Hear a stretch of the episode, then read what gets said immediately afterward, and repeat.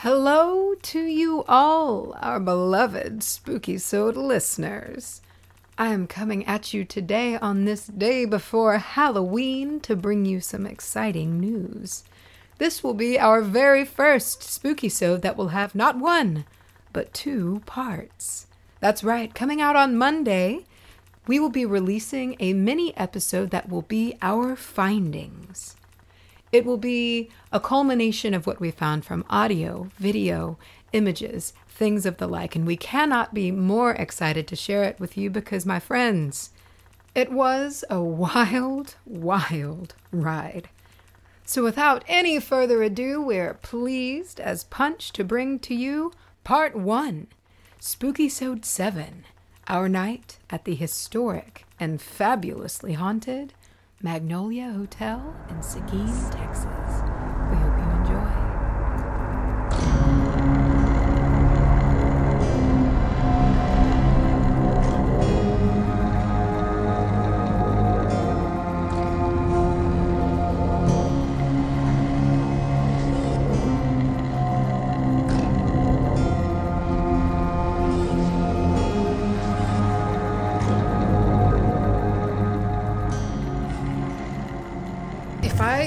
This fucker again, this is the most also infuriating pop filter in the history of the world. Yeah, sorry. It's okay. We can just switch. No, I'm not worried about it. It just needed to be screwed in a little more. I just wanted this. uh Yeah, it doesn't swivel. You gotta. Okay. All right, Macy. Uh, Macy, what? you hear that music, right? I hear. I hope you do, It's different than normal. because that means we've got it figured out. If we don't hear music, then we failed. then, we, then this video will probably start at a different place. the day is here. The day we've talked about for so long. A good, it feels like hearty minute. Yeah, at least a month. at least a couple of episodes, Yeah. for sure. And by the time this comes out, even longer than that. Oh my gosh, you Yeah. guys are so sick of hearing about this. Um, as you know already, where are we at? Where are we at? As you know already, where are we? We are staying at the very famous, very historical Magnolia Hotel in Seguin, Texas. It was an event to get here, and I know we've probably told the story a hundred times, so we'll skip over the uh, details that we've been over a hundred times. But it was pretty exclusive to get here. It was, yeah. Um, I feel extremely hashtag blessed Yep. to be one of the first uh, people to be here and, and getting to stay in the the second hand or the second hand the second story. Excuse me, it's not second hand. The second story um, Airbnb that we have going on. Yeah, man. Uh, and they're booked up for quite some time, and they have a guest book that only a like a handful of people Yeah, there's only like written- five entries in there so far. Uh, and you know, we'll get into the history of this place a little bit and what it's been through, but uh, this is new. This this did not look like this. No, it's been restored beautifully. Yes, I love it. and um, this is the most haunted hotel in Texas. Except it wasn't a hotel. It was a hotel. It's not. You know what I mean? Yeah. It's one of the most haunted locations in Texas. There we go. We'll roll with that. Go on. Christ in there are so many vehicle noises going on. Y'all are going to hear a lot of vehicle noises. Yes. We'll try to point them out all of the times that we can. Because there's many. Right now, in particular, I, I think that Wednesday Church has just let Everybody is getting out of Wednesday night church. Um, yes. And we are right across the street from about 14 churches. Yeah. As every small town in the South knows, you need one church per person in, Yeah. in the town. Yeah. So we're in the thick of it. It'll probably die down here in the next 15 minutes Yeah. or so.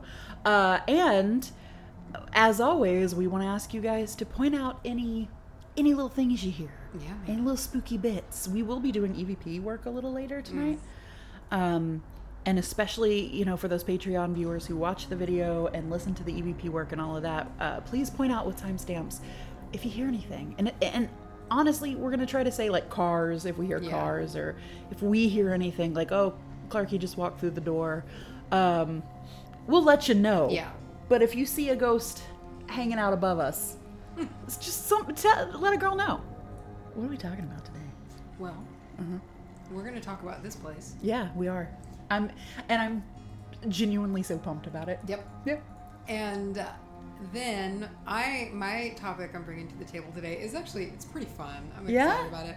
One is a little smaller and then one's a little bigger, but they're both just interesting and they're kind of campfire story y. I love it. I'm talking about two, uh, and you know, there's like a thousand of these all over the world, and there's, there's I'm talking about two portals to hell. Mm, hell yes. Yes. So maybe we'll get some mic interference again and freak everybody the ass out Yeah. when you're talking and about. And maybe we'll leave it again. We'll leave it in. We'll leave it in and continue to get emails to this very day about it. So I'm excited about it. I was taking the notes this morning. I could not decide what I was going to do for this at all, and then I did. I took your advice, and I was like, I'm gonna go take a shower. And really, what gave me the inspiration was fucking Zak Bagans being the only person in the whole universe to say that there's a portal in this hotel when nobody else said that. oh my at all. god, that's right. Wait, can we talk about this? We will talk about this. Yeah. Christ. And so I thought about that, and I was like, "Oh, that's it. We'll t- I'll talk about gateways." I'm like, you know, there's like 80 billion of them all over the planet. Is there one in this hotel? Uh, yeah, and right here is where the portal is. god damn it. is it though? Mm, We uh last night we were staying at my house in Murderworth and we were getting ready, packing everything up and kind of finalizing our notes and things and it was already what, like ten o'clock at night. Maybe late. later than that. Yeah. And uh I, I was feeling like I was like, let's get on to their website and let's look at some of their videos that they've had in the past, Yeah. and get like get get ready for it. Uh, because again, if you're not tired of hearing us talk about it, ev- ev- everybody's been here. Mm-hmm. The Ghost Hunters have been here. Um, Ghost Adventures. Yeah. Um, Haunted Texas. Then there was The day tripper. the Day Tripper.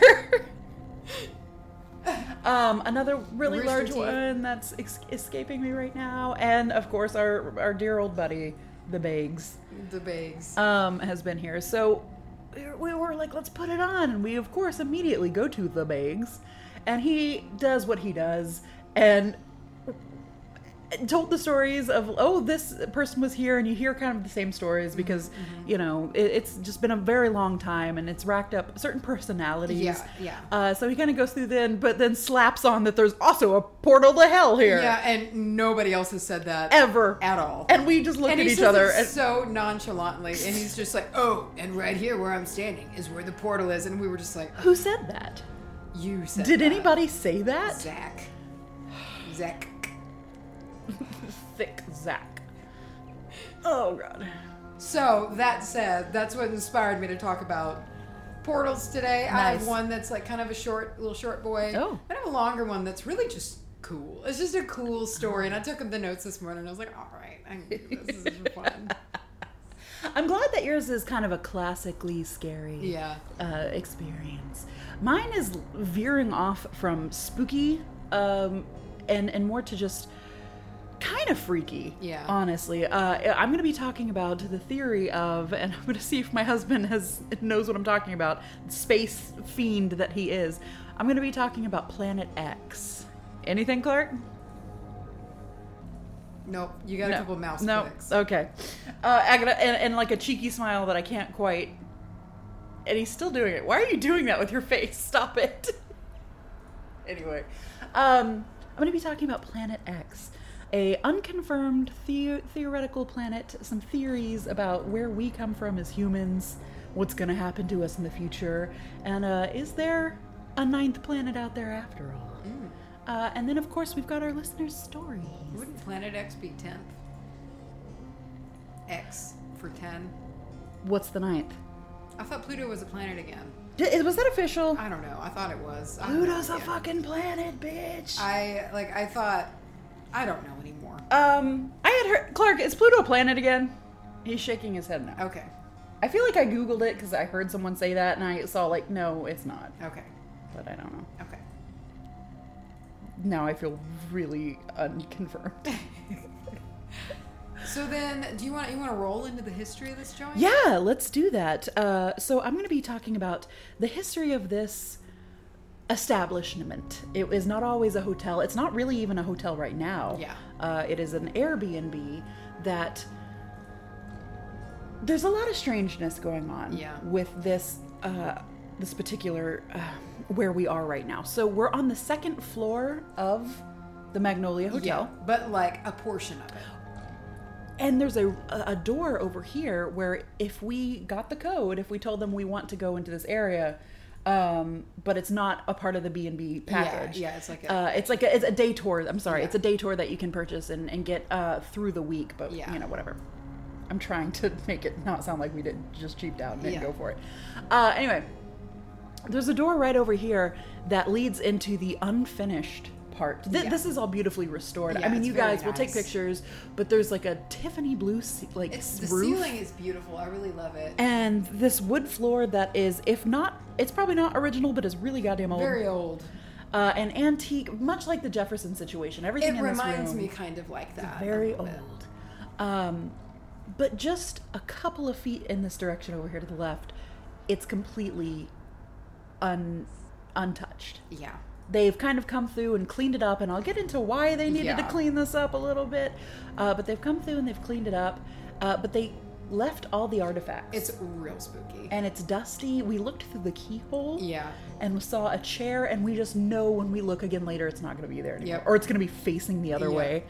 Um, so we're we're in a very small corner of this hotel, uh, a half of a half of Yes. it, uh, and below us, the downstairs is currently a like a museum of Yeah. the history of the place, and you can again get day tours to go through and see all these artifacts, take pictures. It's where all the um, before this upper level that we're on before it was finished. It's where all the ghost hunters and, and paranormal people came through and did their investigations. Very few people actually had access to the the top portion that we are on right now. So, there's the AC coming on if you heard that. And if you do hear something that sounds like mouse clicks, my husband's Minecrafting in the next room. um, it's not a ghost Minecrafting, just the Clarky. Uh, so this hotel, this building, was built originally as a two-room log cabin Yep. in 1840. 1840. So that's about 180 years ago, give or take like a year, depending on the month, uh, by a man named James Campbell, who was, by the way, an original Texas Ranger Oh. and one of the founders of the town that we are, are, are in, Seguin, Texas.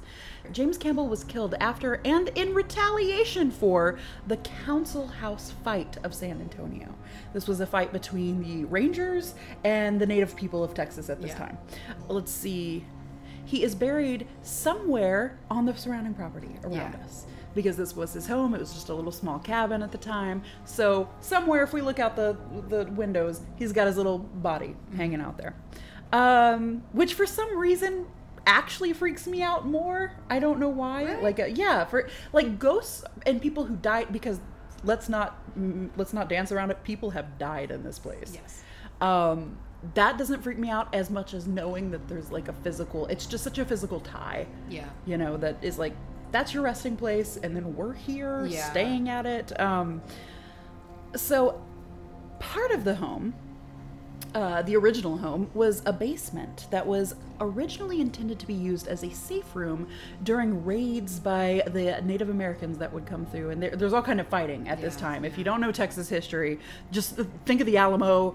We're a couple of miles away from San Antonio, so all of that kind of the Alamo Yeah. is just a very grand then, version of it. Like Um, Plains Indians and like you know not even just Plains Indians, but just the the Native Americans that live Yeah. in Central Texas, and then settlers just moving right just on just in. coming in and being like, "This is mine now." Mine. and then the uh, you know people would retaliate and then we were like well, they're look at the, they're savages Savages fighting back. why? Why don't they just give it to us? um so that's what's going on around this time after the time of the raids the basement would later become a jail and this jail was even in its heyday even in its prime labeled as the worst jail in texas Great.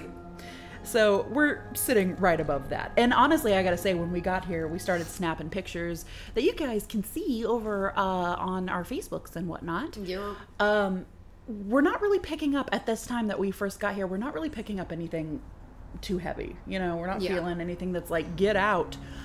However, when we go outside and we start snapping pictures, both of us independently had separate feelings of um, the, these old houses. They have a basement that up at the very And then they top. have metal vents. That, They've got those vent that look like little windows, but you can see them from outside.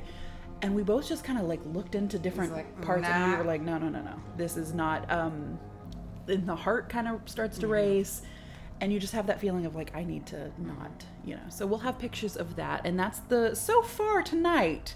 That's the worst thing that's happened. Yeah. Um, I've actually felt quite cozy. I've, I felt pretty good. Uh, I start to think about the history Yeah. and about the things, and I kind of like, mm, and I'm not looking forward to the time when I know everyone in the house is going to be asleep but me, and I'm just going to be staring at the ceiling, Yeah. going, "That's a pretty blue. Don't shake my legs, please." So after it was, what was his name? Sorry. So after it was James Campbell's home, it was turned into a stagecoach by a man named Joseph Johnson. Stagecoach Inn.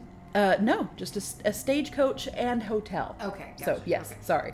Uh, and outside of this, on the the stairways leading up, there's like a little pictograph that shows all the people who have owned it Mm. Yeah, uh, through the pretty cool. time. And this guy had buku bucks, Mm. so he came through and he made it the only and the first stagecoach that Seguin would ever see. Uh, stagecoach and and hotel. Uh, in 1850, William Reed and William Carpenter came into ownership of the Magnolia, and they turned the building into uh, what was called the most elegant hotel Oh. in the area. So they're the ones that really kind of built the structure of what we see, yeah. the multi rooms, and and turned it into something bigger. In 1874, a na- okay, so here's here's some history of one of the biggest things you'll see Yeah. uh, in regards to this this place. In 1874, a man named Wilhelm Faust made the Magnolia his home. Which very appropriate last name. I think like Faust and the Devil. Uh, he was the town pharmacist. He was the only pharmacist in Seguin at the time, which it's not a big Yeah. town. Um, and he's he's a pretty bad dude. Uh, history has labeled him a serial killer by some, or simply a multiple killer. Either way, pretty bad. Uh, he, at one point, came up with this grand plan. He stole the horse of the Magnolia's owner, like uh, just stole a horse and rode off to New Braunf- Braunfels to do a murder that he had to do- planned I do- to do a murder. uh, which is New Braunfels is not far from here. Not at all. It's about 15 miles. Yeah, so on horse, that's what I don't know how long that would be. I don't have a horse. And he went there with the intention of murdering his wife uh, because he was in love with his sister-in-law, and if his wife was out of the picture, Then he could marry her sister. he could get with her. Because, you know, she'll be like, oh, great. Yeah. Let's do that. Let's hook up. I love a man that kills my sister. uh, so, when he gets to New Braunfels, he goes to this house that his wife is currently staying at. She went to visit some friends, and um, he he just busts in and shoves an axe into the nearest person that this I guess the first person he sees. Yeah. Uh, and it made sense to him because, uh, and he doesn't know this, but later he finds out that his wife let a little girl, the her friend's daughter, you know, uh, who was sick at the time, let her sleep in her bed, and they kind of did a bed switch, Yeah. you know, s- situation. So he was just like, "Oh, that's the bed she's sleeping in," and shoves an axe into what turns out to be a 12 year old child named Emma Volkner. Then, when his wife heard the commotion, she woke up and she started to scream. And reflexively, I guess, he turns around and puts the axe right in between her eyes, Yes. uh, thinking that he killed her. Uh, he rode back to Seguin and he strolled back up into this hotel and just went to bed, like super chill NBD. No you know he and he did think that he he thought that he killed uh, his wife as well as the girl but who cares about her Yeah. uh, turns out he just blinded her for the rest of her life and severely injured her injured her and Yeah, this worked wife. out he actually kind of gets away with it for a little while eventually it works it the we've talked about this in the past the, the law moves very slow Yeah. in this time and in this place. So it eventually makes its way back to him, and he is apprehended, taken to jail, and before he can even be convicted, he is shot to death in the courtroom by a vigilante.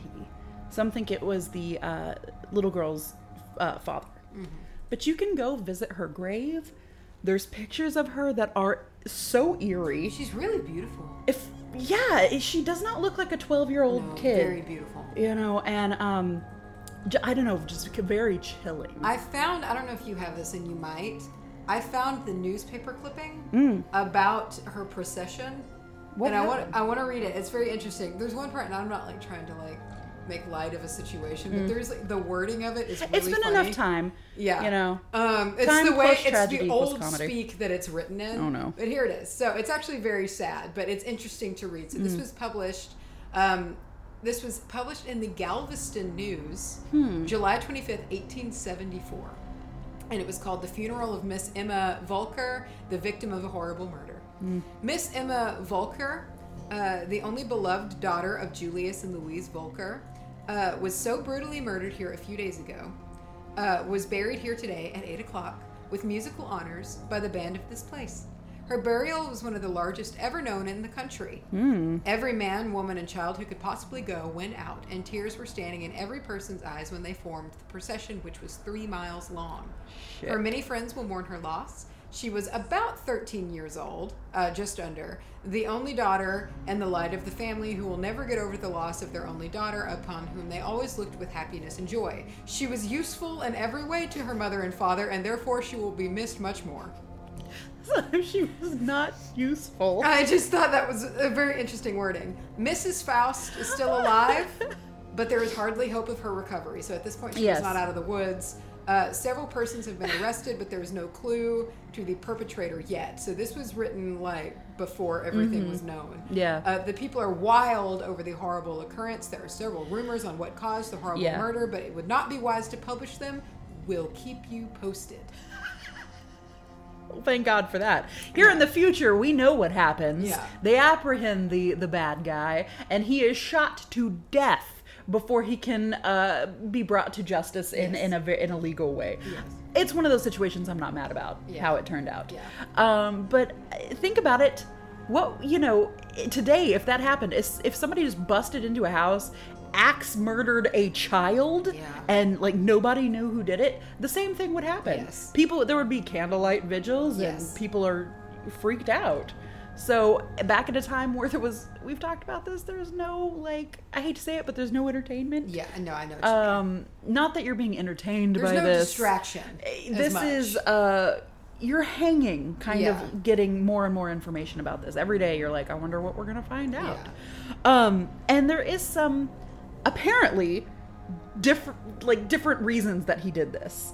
Uh, in some stories, he rode down to kill his uh, wife to free himself so he could get with his sister. And in some stories, she was staying with her sister. And then some stories, there's some vagueness. you know, it, it, it has a couple different ways that um that actually could have gone. However, there was a 12 year old girl murdered, uh, and after they apprehend, apprehended Faust, which I would just want to say, uh, this part of Texas, Hill Country, Gruene, New Braunfels, uh, is very ha- had a large influx of uh, German settlers. Yeah, there's a lot of German influence. you know, so I'm reading these names like Faust and Yeah. what was it, Volker? Yeah.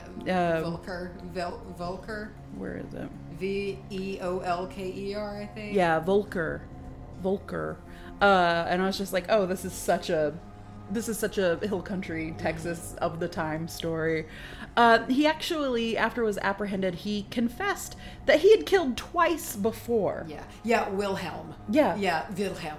Wilhelm, Very German. Wilhelm Faust, uh, which I just think Klaus, uh, which is probably not right. Um, Which is also German. which is yeah.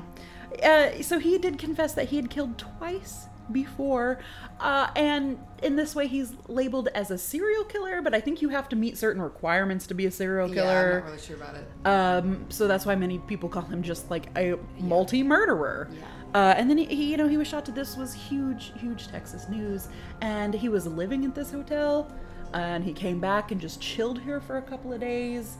Um, that's a bold move Yeah. stealing a horse of your landlord basically pretty much. that would be like if today if you stole your landlord's car went and did a murder came back and just kind of calmly went to bed Yeah. how chilling would that be if you heard Yeah. you know your neighbor gary did Yeah, that pretty spooky. be spooky so some people say that uh he's still here axe murdering people. I guess. What do you do when you're a ghost? Uh, from what he, he'll he'll do some scratching.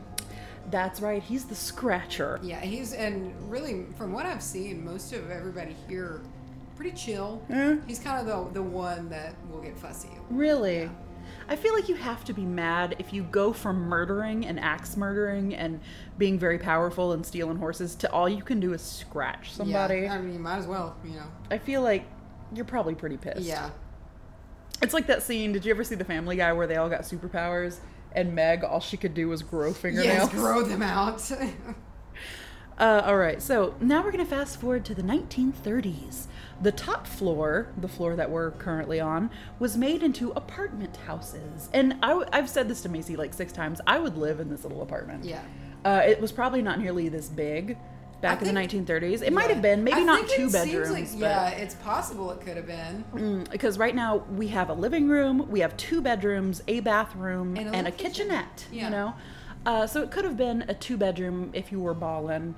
I'm gonna assume they've probably done some work on the interior. Uh, who knows? But uh, they were made in, and it's very sweet and cute. And of course, it's It been is cute. restored. Yeah. But I have to imagine that uh, if you were the once most glorious hotel, as they called it, the most glorious hotel in Central Texas, you probably turned in some into some nice apartment Yeah, buildings.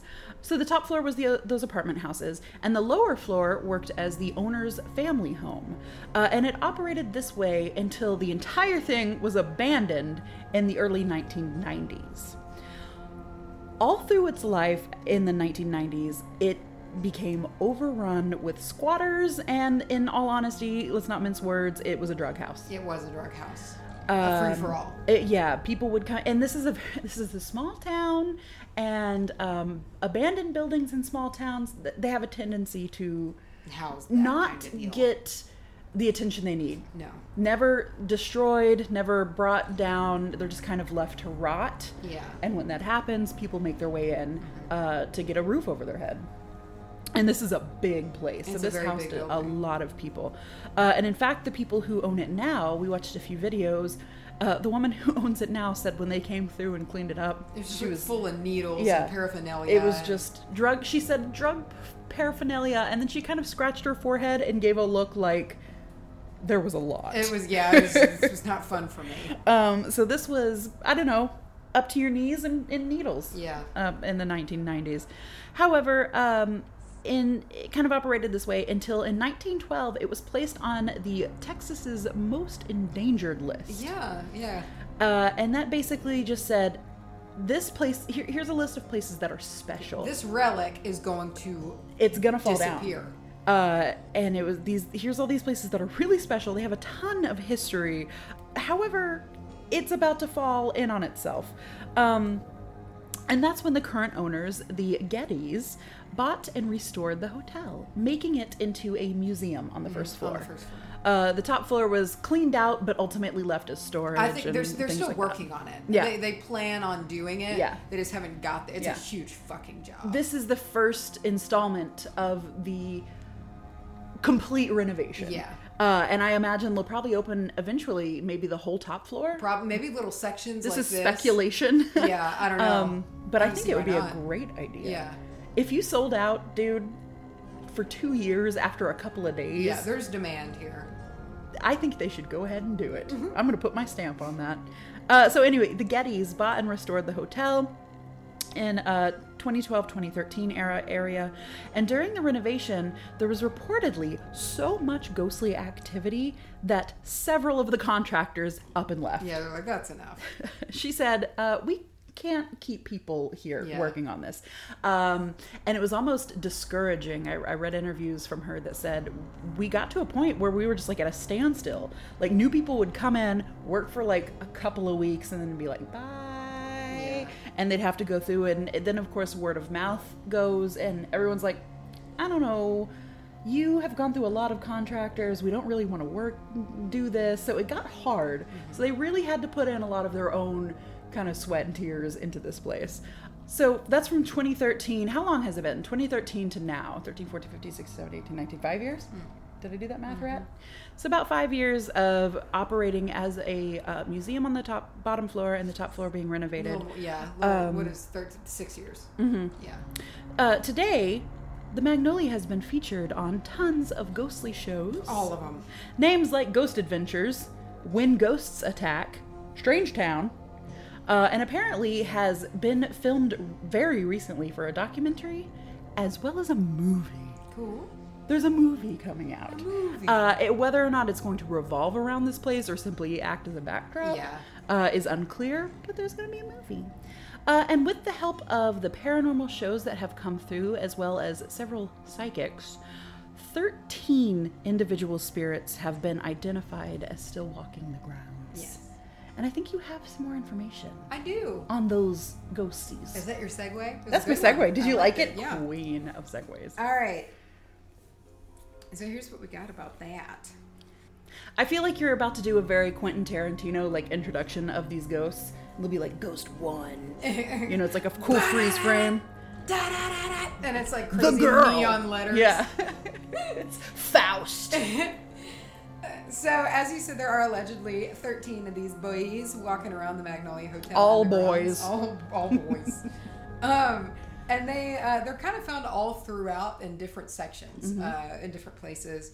Uh, they range from docile characters. It seems like the majority Mm-hmm. actually are, are docile characters, and then you know, uh, and they they manifest from shadowy figures Mm. to mists, Mm-hmm. um, uh, and things like that.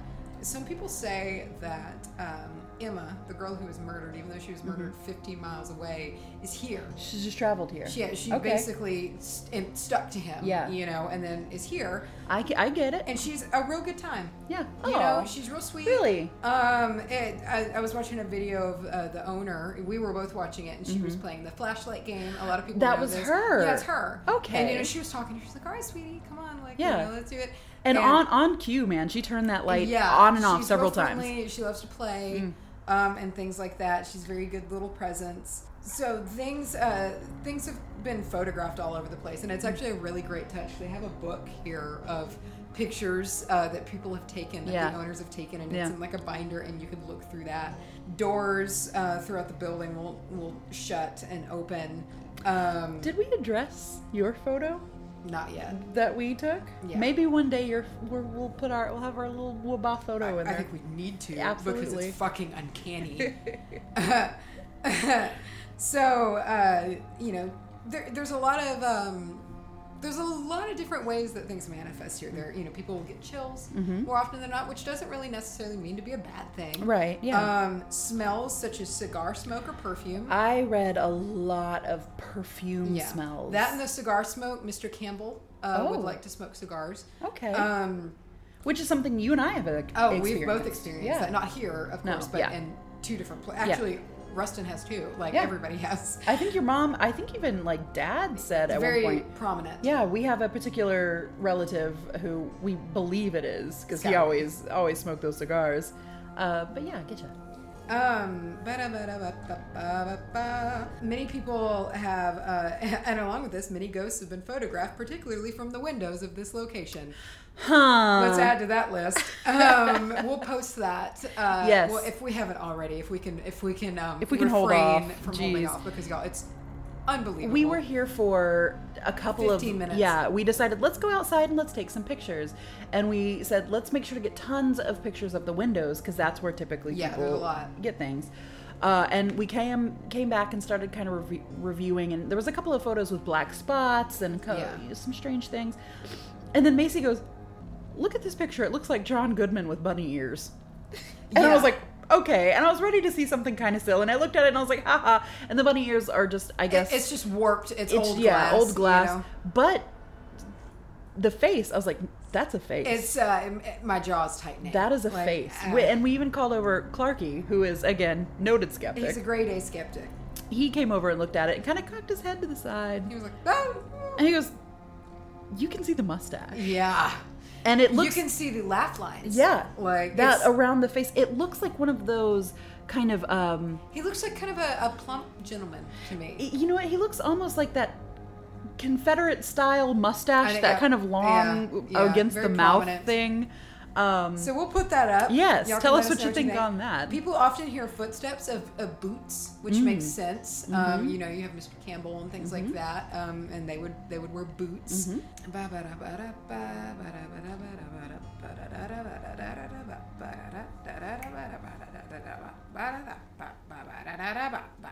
So uh, there's another story here, and this one's just very sad. Mm-hmm. Um, so there's we can't see this because it's in the unrenovated part and it's like locked off from us. Um, but there's a pink bathroom oh yeah. um, and uh, unfortunately, there was a young girl there who uh, tried to terminate a pregnancy on her own, and she passed. yeah. Um, and her parents were like so disgusted with what she did, they basically just tucked her in the attic. That's right. Yeah. Um, and uh, Which would be like yeah, here. but it was Okay. uh, down. But yeah, same Yeah. thing. attic Um, is in the floor we're on, or attic is in the attic to us? Because the pink bathroom is below us. Yes. no, it's Oh, it's over Yeah, here. it's over oh, okay. but it's above. It's Oh, gotcha, above. gotcha. And um, so there's just a heaviness that's with that, and so a lot of sensitives and mediums and things like that have come in and are like, she uh, was there for quite a while. It's just she? sad. Yeah. There's so there's a there's a heavy thing there. So in regards to that, that's kind of all I have when it comes to because there's just a whole slew of activity. Yeah. Um, but most, I mean, really, nobody's like mean. Yeah. You know. uh, Yeah, you yeah, know. So I mean, it's just like Well, there- it's just a bunch of shit like cigar smoke or Yeah. little like Lots little- of instances have, have happened Yeah. here. However, unlike somewhere like the Jefferson, it wasn't. There's not a lot of acts of murder or Yeah. anything that have There is happened. Mm-hmm. death. Um, actually, one of the bedrooms here. when we got here, we actually learned a few new things. Yeah, uh, one of the bedrooms here, someone actually committed suicide in Mm-hmm. by cutting their throat, Ear to ear, apparently. which is rough. Very. And um, Then another lady, we will have a picture of the the little story. yeah, Yeah, and then the obit. and from- she she just sounds like she she's old age. She's Yeah. been here for a long time, and she passed. Yeah, the the obituary just said like she passed away in the Magnolia Hotel in like the early 1800s or early 1900s, I don't or remember. it would have been early 1900s. a good long yeah. while ago. Um, however, so, so there are not only legends of things that could possibly have happened. Yeah.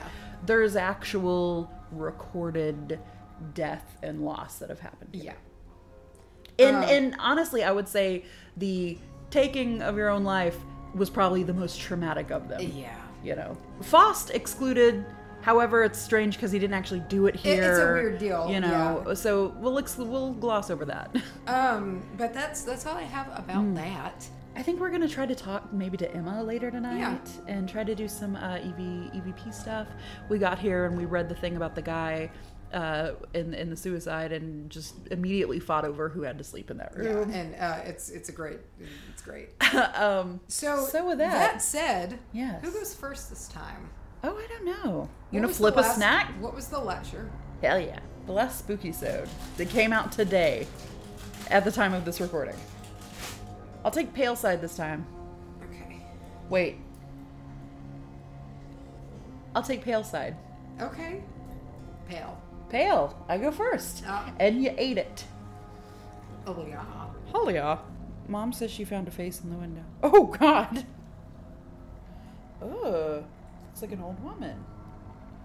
Okay, so mom said she found a face. And then dad even wrote, check out your mom's pic of the face. Uh-huh. So I sent her a pic, and she's, I guess, zoomed in and, and circled it. Maybe. Yeah. See? Maybe.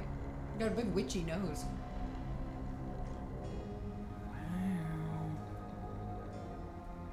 Okay. Sorry, guys, we kind of broke just then. We sent some of the photos that we took off, and uh, my mom just was like, I totally see another face in the window. So we could possibly have multiple window faces here. Maybe. Maybe. I'm going to talk to you today about a. I don't know, it's kind of a theory, kind of a conspiracy theory esque, kind of just science based. and um, I know it's a weird mix of like conspiracy and thoughts Yeah. and, and actual science and um, space, which is one of my greatest fears. Yeah. I just don't love talking about space and things that happen in space. But I'm going to be talking about something called Planet X. Uh, I also did see it referred to as Planet Nine, but since we're not quite sure where we land with the Pluto thing, we're just going to call it Planet X. So, Planet X is a hypothetical planet uh, that has not yet been observed by like normal conventional methods. Yeah.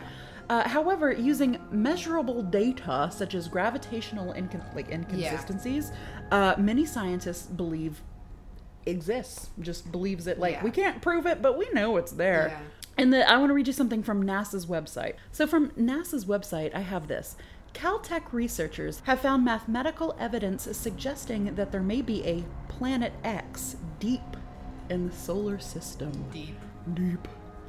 This hypothetical Neptune sized planet orbits our sun in a highly elongated orbit far beyond Pluto. I looked at it, and all the other planets orbit in a, in a similar pattern esque, but this one just looks like a, a freaking Cheeto outline. Okay. It's just really long and skinny and like way way out there. Okay, so the the object which has been nicknamed Planet 9 could have a mass of about 10 times that of Earth. So again about That's a Neptune. big boy. Is is a big guy. Uh, and it could orbit about 20 times farther from the sun than Neptune. So It's a cold boy. It may take between 10,000 and 20,000 years to make one full orbit around the sun. Uh, I recently looked up the Owen Wilson Wow again The just to see it. And there's, I guess, I don't know which one is exactly from, but it's my absolute favorite. It's so far from what we do, but it's just, wow. Wow. He's very shocked. Wow. um, astronomers are now searching for the predicted planet. And I loved that alliteration that NASA just wanted to throw in there because you know NASA are smart guys, they're not writers. So you know somebody was like predicted planet. Predicted planet. So uh, basically, there's uh, scientist Mike Brown and now excuse me, Const- Constantine Batgen, Battlegan, excuse me. They used mathematical data um, as well as simulations to unofficially detect another planet, uh, one that only enters into our observable solar system. Cars. Uh, cars, thank you. And cars. Uh, for a short time, only 10 to 20,000 years. So, this idea and this thing that's not exactly proved or maybe even provable for a, a time being, it has spun a plethora of theories, uh, and I want to get into some of those because some of them are whack and some are fun. So, one is an apocalyptic scenario that may answer for some of the extinction events that have happened in the past. Uh, if so, or I mean, so if calculations are correct, this planet would be just a bit smaller again than Neptune, meaning that it has the potential to offset the gravitational pattern. Oh, okay, that makes sense. Um, so there are many who say that it was once uh, during these periods of gravitational upset that caused a polar shift that were, you know, that was a word that always really freaked me out. Yeah. Polar shift, and I would kind of turn my brain off and be like, Yeah. not listening. Uh, some theori- theorize that uh, this actually was the cause of the end of the dinosaurs, and even uh, cause for the various ice age periods. okay. If this is true, big if true, it will happen again. Uh, I don't know. I guess you would actually have to look at maybe like the last I data mean, it that sounds this really happened. fucking far away. um, 20, 10 to 20,000 years. We'll see. Uh, luckily, and I'm, I'm just assuming here, I don't know that much about this kind of stuff. I keep away from it, but luckily, I think we would at least see it coming. Yeah. It would start to enter our Yeah. range of, of, you know, seeing, we'd be like, we got 10 more years left, Yeah. you know, before this shit goes down. Um, and there are even scarier thoughts that point to a possible collision at some point in the future. Now, there's all kinds of theories that people have put together about, like, in the year XYZ, Yeah. it is coming and it will collide and kill us all. But nobody even knows if it's actually fucking there. yeah. um, so at that point, it's just like, what if it comes and it hits our planet? Yeah. Um, and so it, would I feel absolutely. like it's kind of egotistical of us to say because space is big, it's and it's like it's hit gonna come right for us. But if it did, it would completely annihilate oh us. Oh yeah, it's like eight, ten times bigger than us. Um, so anyway, that one I thought was kind of funny, and I kind of like that I can laugh at it because normally shit like that really gives me a, a panic. Um, but I'm like, that's so far off. I just, you know what? I hope it does annihilate us. I hope that one guy's like, I was right. Um, okay, so the the next theory is pretty wild, and this is the idea that Planet X actually uh, helped. Wait, I'm sorry. And this is the theory that Planet X actually has evolved an intelligent life form, much oh, like shit. ourselves. Interesting. We're getting into some aliens. I love it. Uh, and that could answer or help answer the question who's been helping us out? Yeah. So, as you've probably heard, and we've talked about here before, uh, it's not an uncommon belief that some advanced alien civilization has been guiding us along. Ancient alien. Ancient aliens. Um, kind of like a big sibling. Yeah. You know, trying to ensure our success. Okay, so the idea here is that when we share a travel, uh, like a travelable space between Planet X, when it's close enough in our range to actually hop on a ship and go to it that that's exactly what they do they're in earth's range again and they're like let's let's hop over there we've got a brief couple of thousands of years to go see them and this has happened kind of in line with when humanity has claimed to been visited Yeah. a couple a couple thousand years here, a couple thousand Yeah. years there, uh, and some there. There's a little bit of creepy proof among the more famous ones, like the ancient art that seemingly depicts flying ships There's so many. and so uh, many hu- the humanoid figures, Yes. and you look back and you're like, the fuck. Uh, the one that really got me, and I'd never heard of it until today, was there have been tablets that have been found like all over the world that are thousands upon thousands of years old, all over the world, that are written in the exact same pre-Sanskrit language, and that one just, I don't know, just and they were just dispersed around. Uh, yeah, but it's Yeah. the same language, pre-Sanskrit, so fucking old, and just kind of scattered a- around. And that one I was like, "Ugh, it's creepy. Um, so lastly, the why to all of this. Why would anyone actually care about us? Why would they want to come and visit us? Uh, I think a lot of people think aliens are going to want to come in and, and blast our asses as soon as they can. It's that ego thing Yeah. again. It's like, no, we kind of suck. They're gonna come fight us. Uh, but why would they want to help us out at all? Uh, so this brings me to my last, honestly, I hope it's true kind of theory. And that is that we, the human race on Earth, are the planet X race. And that either through being placed here by them almost as an experiment, Yeah. or some of us decide some of them decided to stay a long time ago and then the other ones fucked off back to planet x and like we'll see you in 10 to 20000 years um, that could have happened or there's another theory that there was a collision at a collision event at some time between our two planets so maybe a comet or I don't know how space works. They they bumped uglies and like shared some planetary germs, and then like we evolved out of those, much Okay. much in the way that they did, uh, but just in a, a different way and a different um, climate and, Yeah. and things. So making us kind of like the actual little sibling Yeah. to them and they feel very responsible for us and they want to check in and see how we've evolved so they might slip down and like hand us a laptop from time to time or like build a pyramid you know This and- is what we call Velcro. this, this is uh I can't think of anything better than that. I was gonna say dubstep, but that mm, I don't know. Um, so you know that's that's the the why that I could never put into like why would they come? Like they just come down and they were like, hey, there's people. Let's give them technology and let's help them uh, do things. Why? Well, it's because they care about us. For we're their space children in a way, and um, that is a comforting thought. Honestly, it makes me feel better. I'm glad. I really hope that that's the truth. Uh, so that one wasn't exactly like scary, spooky. but it's interesting. It wasn't, you know, too bad. But I think on a larger, bigger picture, It can send you down some rabbit holes. I think like I, I, if I think about it enough, I'll wake up and like a sweat Yeah. thinking about it. Um, but like honestly, extermination theories have always really freaked me out. Yeah. and um, I feel like that's normal. yeah, honestly. And this kind of puts it, I don't know, it's this thing that I can attach my hopes and my dreams to Yes. and say, you know what, I don't think they're trying to kill us. I think they just haven't visited in a while. Yeah. So, um, They're just gonna come that. around the bend again. they just need to come back around and be like, oh, let's go and visit. We're like the weird cousins Yeah. that they don't see. We're like cousin Eddie. yeah, exactly. Shitter's full. Shitter's fault.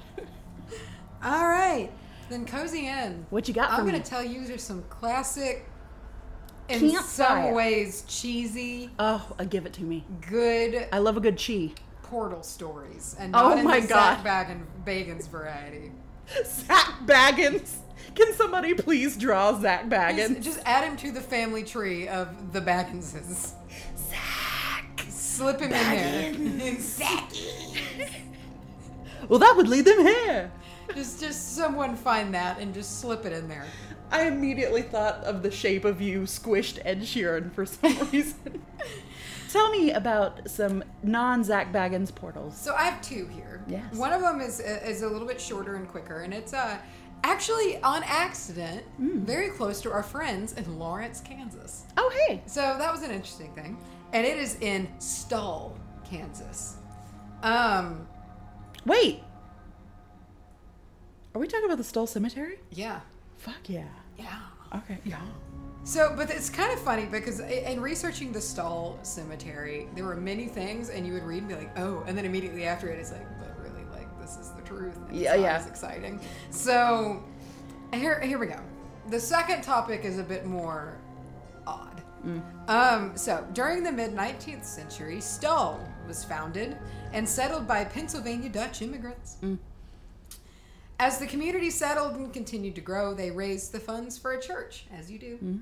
Uh, the a- the Evangelical Emmanuel Church was completed in 18 in the 1860s, and parts of it remain to this day, or used to. Yeah. Um, and like with many churches, the Evangelical Emmanuel Church also had a graveyard. They usually go hand in hand. Yeah. You gotta put your dead somewhere. So there's a legend, granted, this is in no proof and actually disproof, um, that the town was originally called Skull due to the occult and witchcraft practices that were rampant in the town, and later it was changed to Stull. Can I go back in time and live there when it was still Skull? However, in reality, Stull was the last name of the first postmaster of the town and its stuff. It, but it's totally Skull, you guys. So, over the years, there has been tragedy in the area. Hmm. Um, a young boy was actually accidentally burned to death by his father when he was, um, so you know how people clear away brush by Yeah. burning, and the son just kind of like got trapped I thought you were gonna say, you know how people burn their sons sometimes? Yeah, you know, casual. um, Yikes. Along with that, multiple suicides have been discovered. Uh, there was actually a case where a person had been missing for a while and he was found hanging in a tree. Um, so Stull, though, didn't really hit the map as a spooky place until 1974. Except it was Nick. It wasn't spooky, but it was totally Skull and it had a, this occult background. Except that didn't happen. Right. But, yeah. in, Uh, re- in reality, it was not a spooky place. in yet. reality, it was uh, Stull. okay. and the postmaster was also named Stull. Um, so in 1974, an article uh, writing about the strangeness of Stull, Kansas, uh, was published by a university student in the University Magazine, and I believe it was University of Kansas. Um, it is said that evil himself. Are we Oh, talking about the big boy? I meant to say the devil. I, put, I wrote the evil. I missed the D. Uh, likes to visit the cemetery twice a year on Halloween night and the spring equinox to visit his. Is devil just evil with a D? yeah. Literally never put that together. Huh, me neither. Huh. Um, okay, I'm sorry. Go. On the spr- on Halloween night and the spring equinox to visit his son. X Files theme music. Coincidentally, an old tombstone bearing the name Wittich, W I T T I C H, is located fairly close to the old church. I'll talk more about that later. It should also be mentioned that there are rumors that an old tree was in the graveyard, and actually it was, and this was cut down a year or so ago, uh, and it was once used as gallows for condemned witches. Uh, there is also said to be a okay, yeah. So the Wittich grave is said to hold the bones of the child of Satan. Um, so yeah, casual. Um, he he conceived a child with a witch, of course, as, it you always do, goes. We love fucking the devil. they a man. Um, and the child was so deformed, he only lived for a few days, oh. and the body was buried. In I feel like a woman just had. had, I know because that's always how it Yeah, was. ugh. Um, some say that his ghost uh, may walk here, um, and there supposedly was uh, a photo taken a few years ago that shows kind of like a werewolf, oh. and that's maybe what they think it is. The devil is a werewolf. Well, I don't know. It's there's Stull is very confusing. One of the strangest stories about Stull supposedly appeared in Time magazine. In parentheses, it it just says it didn't. And either in either 1993 or 1995, depending on the version that you hear. Okay. Okay, I saw this a lot, and uh, from what I could tell, I couldn't find any actual corroboration, but people love of to tell the story, Mm. Is that Pope John Paul II Oh, actually ordered his plane to not fly over it when he was like flying through Kansas. yeah. Um. It was it was in the demonic no fly zone. Yeah. I, I thought that was a touch dramatic. Yeah. Um. Can you imagine? Freaking, he's there, like in the Vatican, and he's like, "There's this town in Kansas." Are we in Distal? I won't do it. The old church uh, itself, which the church is probably the weirdest part of all Mm. of this, is steeped in mystery, including why it no longer exists. In 2002, the church was bulldozed, and no one knows who did it. The owners of the property did not permit it, and they still don't know who did it. Um, but when the church still stood, it displayed, displayed some really odd phenomenon. So it was in disrepair because eventually they built a new church, and the original one just kind of fell apart. And it experienced all kinds of problems, like a fire, and then it was the roof fell in, and then it was struck by lightning, so it cracked in half. Maybe this is on a portal. I I don't know. Uh, and it said, uh, as well as witnessed by many, that rain would fall everywhere else, but not in the church. So you know what I picture? So you know, in Waiting for Guffman, when he's just measuring, and he's like, inside the circle, it is always something like eighty-four degrees. Yeah, it's like- freaking David Cross, and he's like, got like it's I- always with seventy three percent humidity, Yeah, and he's like, somehow twenty percent. the diameter changes, but the radius, Radius stays, stays the the same, or something. It's like what? Um, so that's what I was picking. That's all I could think of. So Okay. there is also the legend of the immensely tall hanging tree. Uh, like I said, it was cut down a couple of years ago to deter thrill seekers. The tree, though, was said to actually grow out of a tombstone, splitting it in half, which is pretty metal. Um, yeah. There are steps to hell here. More. More. Oh, Um, hell loves. Hell needs to get on this elevator trend. Or escalators. I mean, Some say uh, that they're only revealed on the spring equinox uh, and Halloween. how does that happen? Does it just poof into Well, existence, so or- apparently they're supposed to have like a cover on them, like a concrete, Like a cover or glamour. something. Something I don't know. I have no clue. But some people are like, no, we just found them. Um, I have no clue. like no, there used to be a basement here. Um, but the biggest thing that comes with them is m- large swaths of missing time, which really happens with this whole property Hmm. in general. Most people say that they'll, you know, think they've been there for 30 minutes and look down at their watch and five hours have passed and things like that. It's And they- Wednesday. And they have no recollection of what happened. Shit. Uh, it's said that if you go down the stairs and you start to feel pulled down after a minute, you emerge immediately, but two weeks have passed Oh, and oh. you have no idea what you've done where it, it felt like minutes and you really have to pee. probably Yeah. uh, even though it feels like just a few moments ba, ba, ba, ba, ba, ba, ba. Uh, the locals want no part of this Mm-hmm. the locals are all against it they hate talking about it they don't even want to deal with it they just they're not about it What I read about Stull is they're so sick and tired because it's a small town. it's 20 people there. they're so sick of people coming to party on this. yeah it, that's the thing because it's fucking idiots with Well, no respect Well, one guy, like, I read this, I was, you know, I read this, like, story and it was heartbreaking. Like, these kids came to, like, party with the devil on the equinox and they destroyed his son's tombstone. Ugh. And he was like, I just, just want this to please stop. yeah You know? yeah i get it And it's like, don't ruin things. Yeah, You be go respectful. To, go to a cemetery, be creepy, hang out, take pictures, but don't, Don't destroy somebody's. Don't be a dick. Yeah. Like it's easy rule. So that's Stull. Stull's pretty short and sweet. The Pope will not go there. I do want to talk to you about Houska Castle in the Czech Republic. Oh, This is a strange place, and it's got some sweet ass lore. I'm ready. So, Houska Castle stands in the Czech Republic, and it is shrouded in mystery. Uh, there are multiple elements that make this castle very strange. Uh, and because of these oddities, the dark legend about the cause of its origin make it seem a little bit more plausible. So it is said that Houska Castle was constructed to cover a bottomless pit to hell, a literal gateway to a realm full of horrors that would leak into our reality at nightfall. Ooh. So these creatures, Yeah, cover that up. terrible like chimera type hybrids of animals and people, leathery winged humanoids, things like that. Ugh. They were so comfortable that they would just crawl out at night and just stalk through the village. And so the locals were terrified and would not come out past sundown. As you would be. I, I know. Imagine like a movie, like they ring a bell about six o'clock and they're like, go, Go in. home. Board up your windows. Some Swing teenagers. some salt. yeah. Uh, so basically, it all started. So, as a sacrifice to satiate the hellscape creatures Oh. below, they would actually kind of use it as a, like an execution method method for prisoners. Hmm. Like they would just throw them in the pit, and they'd be like, "All right, here's the deal: if you can crawl out, your sentence is commuted. You Oh. go." Oh. Not really anybody did though. Okay. Um, Kind of a smart way. Like if you've already got to deal with your crim, like Yeah. and you have to make sacrifices. that yeah, and so they pretty much kind of Two did two birds. birds with one stone. Hell yeah. Um, they, uh, I mean, and they would. They'd be hearing screaming like madmen. So, following the beginning of the castle construction, you know, this was this was rocking and rolling. What, what year was this? Um, fuck. Ish.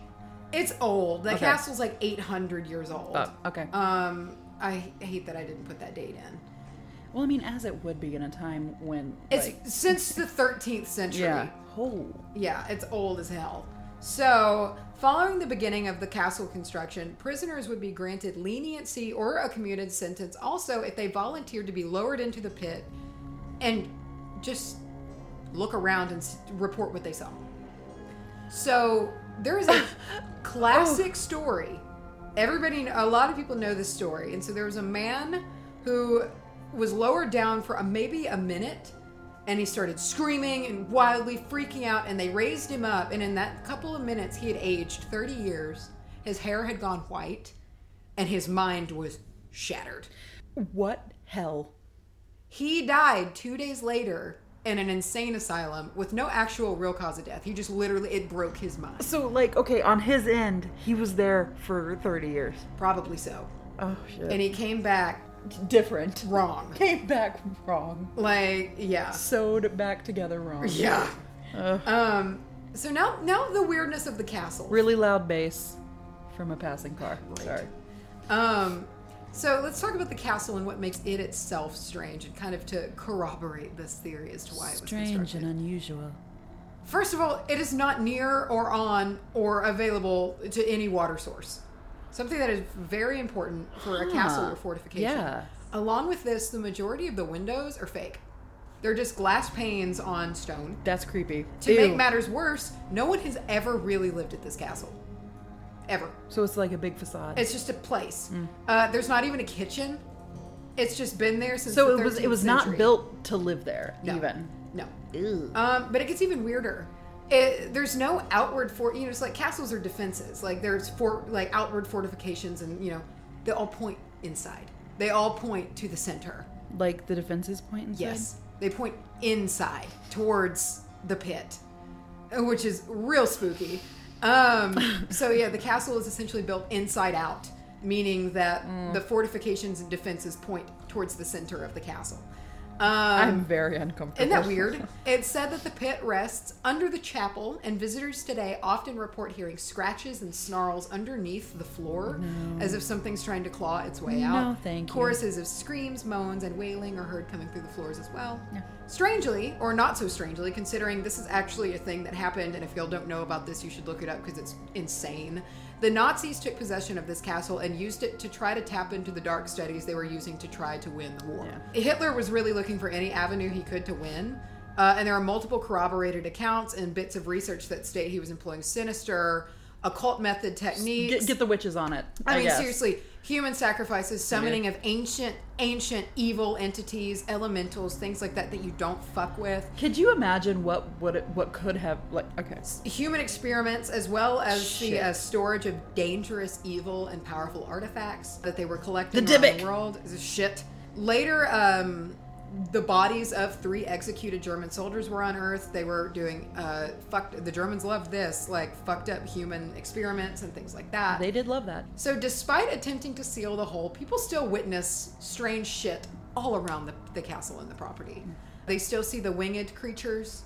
Um, That's well, it's not as weird to like me as the animal human hybrids. So those are seen marauding around from time to time, including, and one in particular, a strange and terrifying creature described as a mix between a human, a frog, and a bulldog, wandering around the premises. What part? I don't know. Whose head? half man, Whose leg? half dog, half frog, man, dog, frog.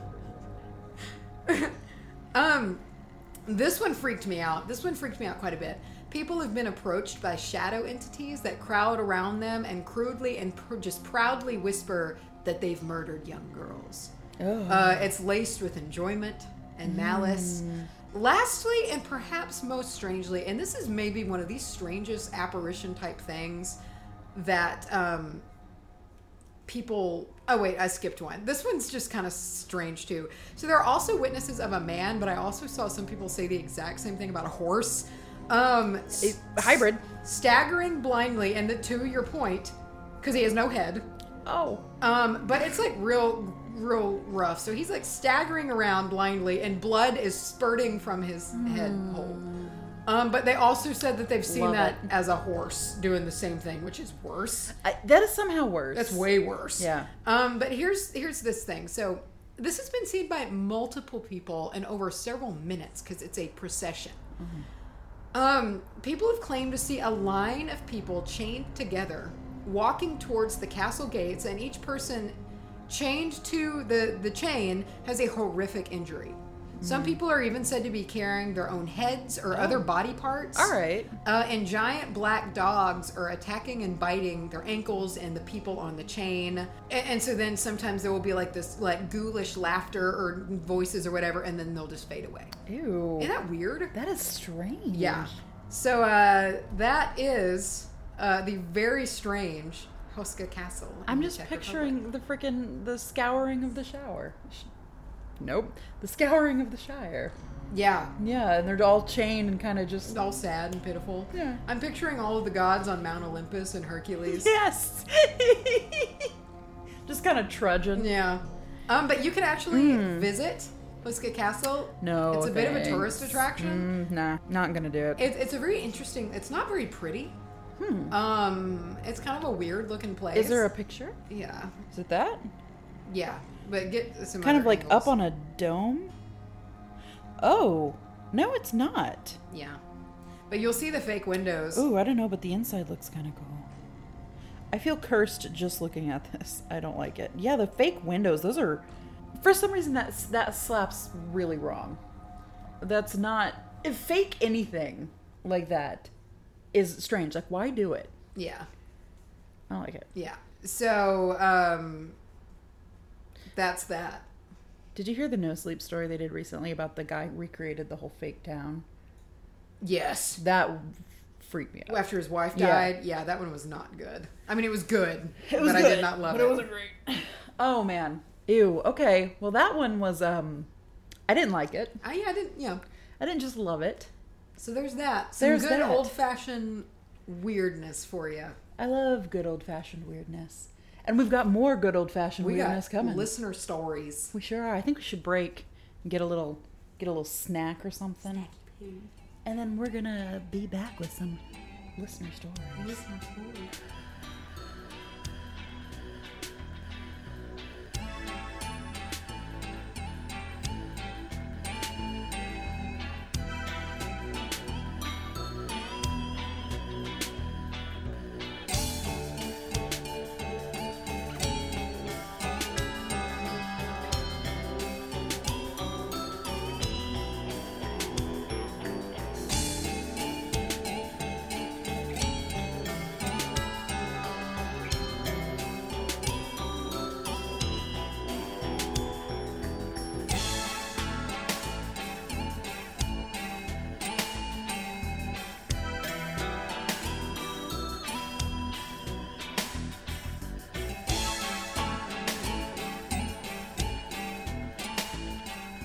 So we're gonna roll into listener stories.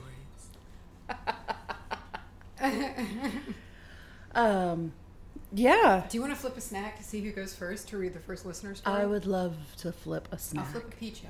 Oh, it go- classics. You don't change the classics. Do you want pale side or peach side? You know what? I'll take peach side because I took pale side last time. I'm gonna play the odds. All right. Peach side, Charlie. Pale side, Macy. Depending that on who wins, you go first. Okay, all Okay? right. So Pale side, you first. Peach side, me first. yes, I still feel like my gains could. I think they're okay. I could probably stand and come back. All right. Pale side. Pale side, Macy. All right. All right, Macy. This Peacho has no hole. That is the strangest looking. That was the most unsettling thing I've ever seen. In my entire uh, 29 years on this earth. Discreet. In my 14 whole years of being alive, I've never once seen that. oh my god. Let me chew through this because it's juicy. Cause it's because it didn't There's have no that hole. hole. Very dense. So much extra fabric. okay, so this first story was sent in by Shy H. Shy H. You have the first listener story on the Shy WWE. H, you have the floor. Reclaiming my time. The first experience that I've had, I actually don't remember. My mom used to tell me a story when I was a child. Oh, my mom used to tell me a story of when I was a child. At my great grandfather's house, I would sit in the stairwell and talk, like completely have a full on conversation. Mm. But as an only child, no shocker, I was normally alone when she heard me talking there. Out of curiosity, my mom asked me who I was speaking to. I said Granny. I never had a granny. My mom did, though. Her grandmother, who died before I was born. I'd like to point out that I was no older than five and had never heard of Granny before. Hmm. My mom has always believed in the paranormal. To test her theories, or and to test her theories, she takes me a couple days later to the fire mantle that had pictures on it. She pointed to each picture, and I couldn't recognize anyone. Not until we got to the picture of Granny. My mom asked how I knew it. Uh, my mom asked how I knew it was her, and distraught because my mom didn't believe me, I stated, I told you already, I talked to her.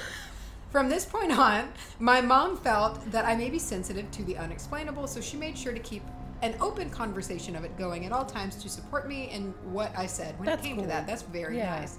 Um, now we'll talk about the first house I lived in in Maryland. I remember exactly how the house was set up, and I will always remember that goddamned attic. Oh. ugh. Due to mold issues, I was never allowed in the attic. Never. And I knew that. I never was a, a trouble kid, a like troublesome kid. Uh, I knew mom. Uh, I knew mom said no, and that meant no. So there was no argument in my mind. It was no. Uh, but for some reason, I was drawn to it. I even remember vividly just mindlessly wandering, almost like I'm in a daydream state, and then coming to the outside of the attic door. Um, Ooh, I know that feeling. Yes. That just kind of zombie you're just being pulled. I also remember absolutely horrid nightmares. Since we moved, the house has been torn down. When I got Hmm. older, my mom confirmed that she had strange occurrences, but unlike me, she was never unsettled. It's always a little spooky when you get that corroboration from a parent. Yeah. And it's like their job is to be like Yeah. composed. Even if it is years and years and years Down, you're later, like, oh, you're still real. like, it was, it happened. At eight, we moved to Virginia. I'd like to go ahead and say that I have always been able to feel energies. Um, not always, but I've been quite in tune even when I wished I wasn't. I always have been. The first place I moved, uh, the first place I moved was an old house. I lived in an area heavily filled with slave quarters and old Civil War buildings, artifacts, and yes, spirits. Yeah. And the house we moved to was poppin'. For starters, we'll talk of the old couple. The parents of the previous owner who literally came to us after a week long of living in the house and asked if we'd met them yet.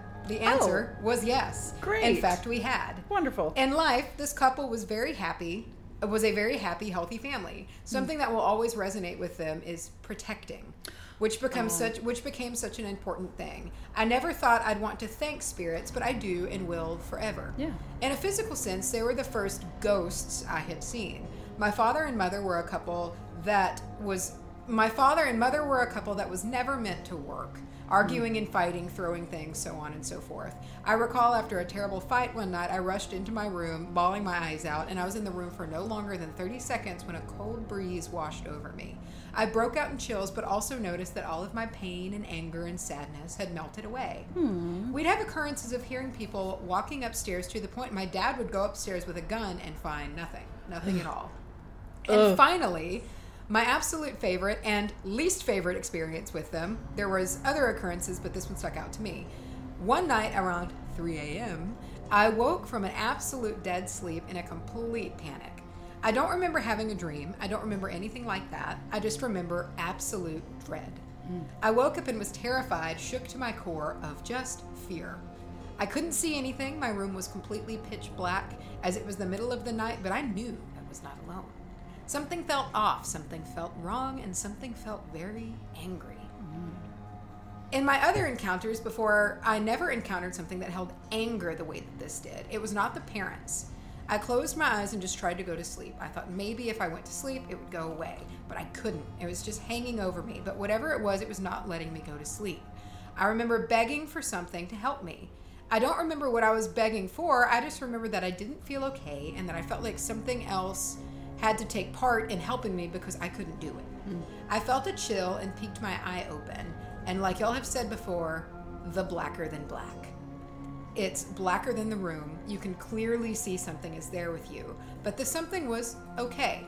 Sitting on the edge of my bed on the left side were two black figures, one taller than the hmm. other. It felt like there was a shield around me, holding me, telling me it was okay and to go to sleep. So I did. Thus making it my favorite, as I saw and know for a fact, though I did believe before, but my least favorite, as the thought of that feeling he gave off makes my stomach flip. But like, then they showed up. And Yeah, like, hey, yeah. it's all right. You you fuck off. Yeah. I keep hitting my mic with my phone. From there, me and my mom moved to a trailer. The trailer itself was not haunted. However, the trailer was sat in the middle of the woods. The woods had eyes. Uh, And those eyes were not afraid to let you know that they were there. Standing in the house, you could genuinely feel someone looking at you through the window. Not like someone, trust me, we checked, but there is someone. You know there is someone, and they were looking hard. You felt it all of the time, morning, afternoon, and the strongest at night, blinds open. Blinds open, and probably the worst, blinds closed. You couldn't get away. Ew. Some days were worse than others, and some windows were worse than others. For instance, about a year after moving into the trailer, I stopped sleeping in my bed. The window to the right of my bed had the most eyes, or the strongest pair. I would lock myself in the closet to get dressed. So not only were they looking, but it felt wrong too. Ugh.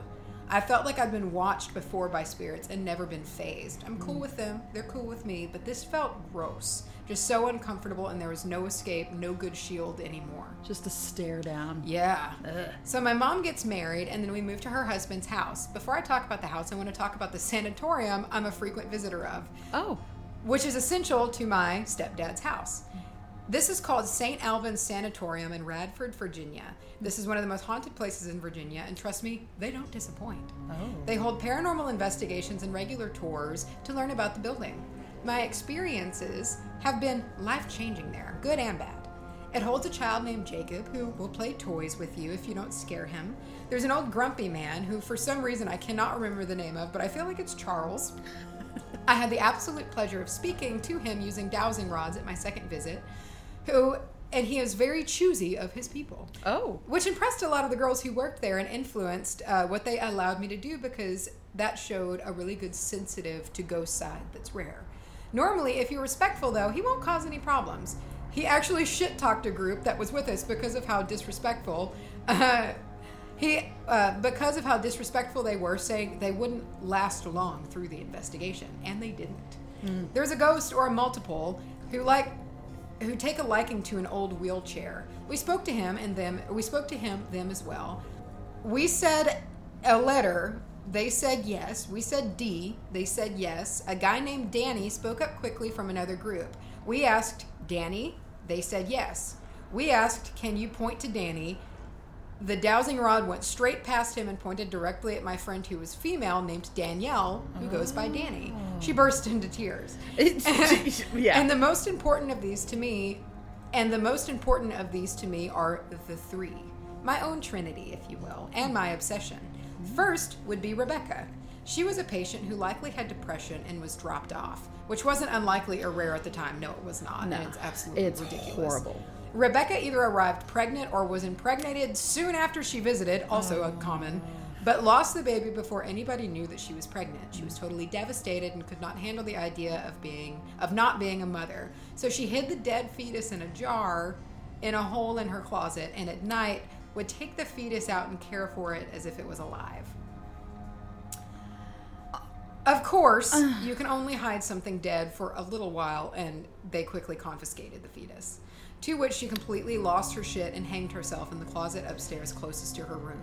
If somebody is caring for a fetus, they're fragile. They're they're mentally Maybe Fragile, Don't yeah. snatch away. yeah no The only there's, thing. there's some like gentle exposure therapy Yeah. that needs to be done there. yeah, like we're just gonna put in another room for a day Yeah. and see what happens. yeah no no Ugh. Um, this bathroom is also one of uh, the ba- this bathroom is also one of the most busy as it has a lot of hangings.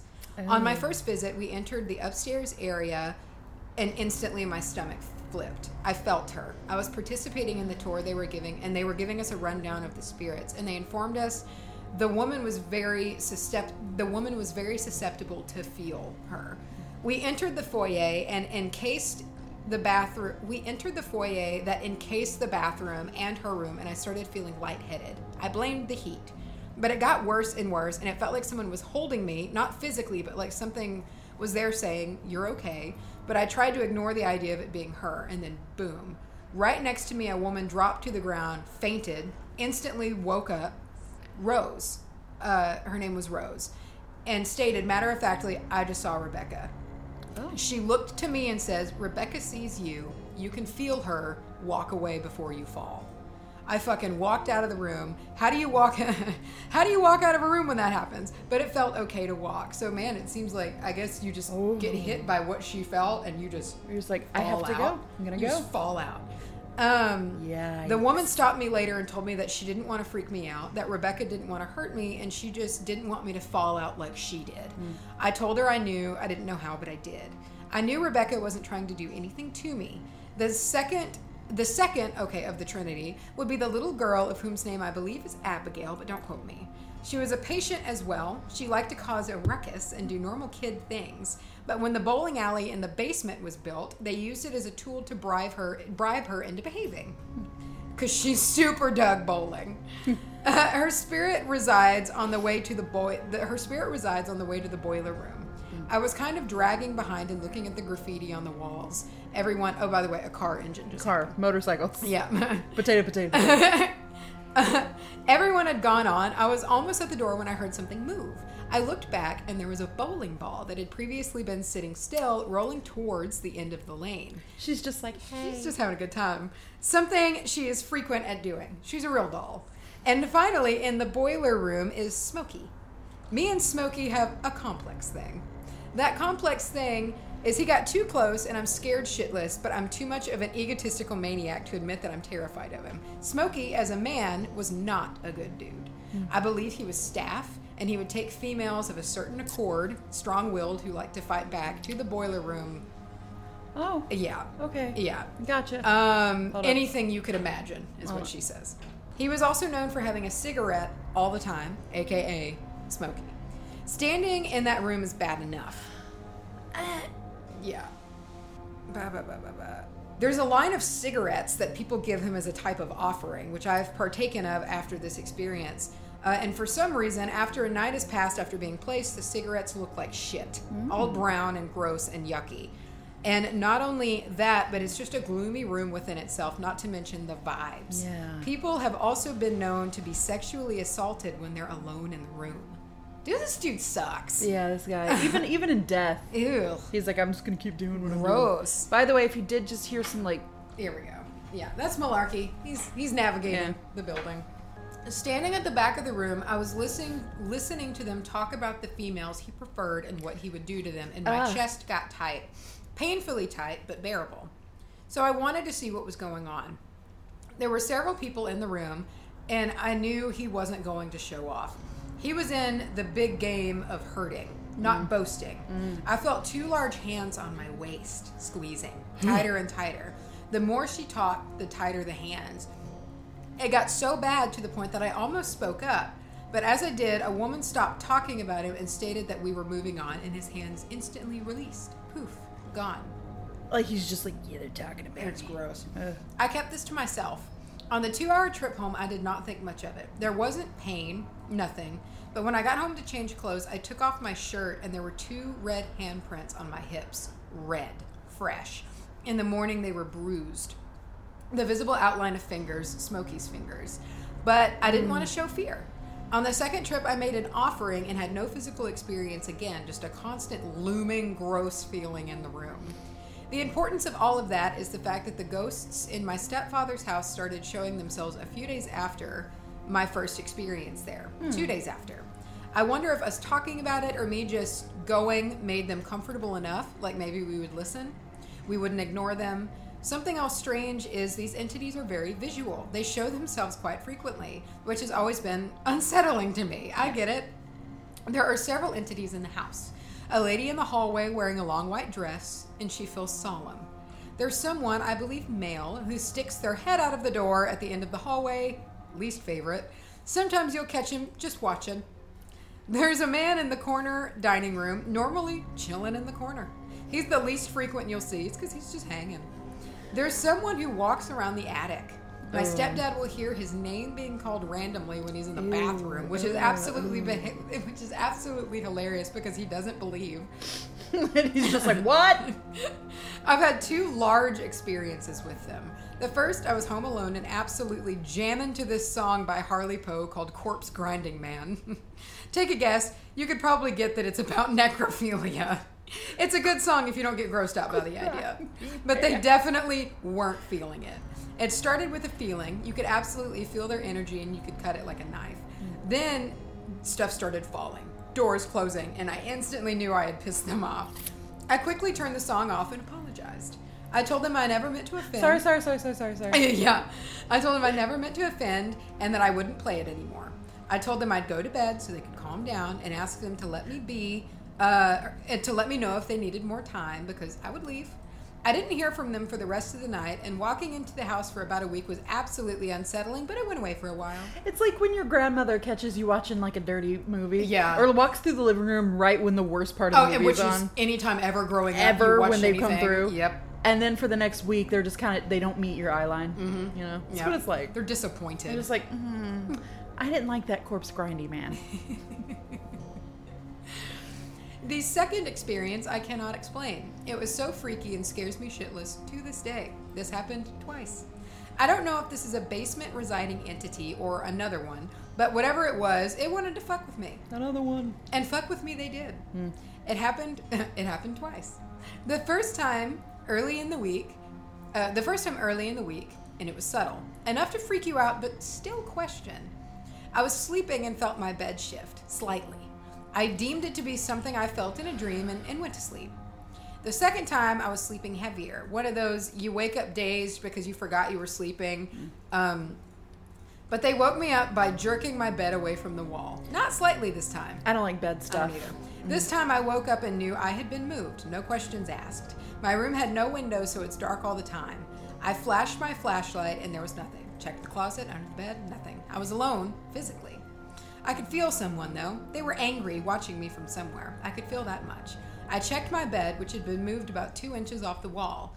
I didn't know what to do, so I went to sleep.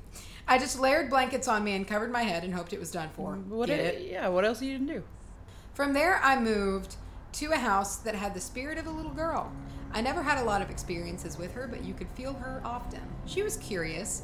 When you were working on something or reading, you'd feel her there. I'd like to think that she was just trying to learn. But she scares the owner of the house shitless. and finally, to my current residence.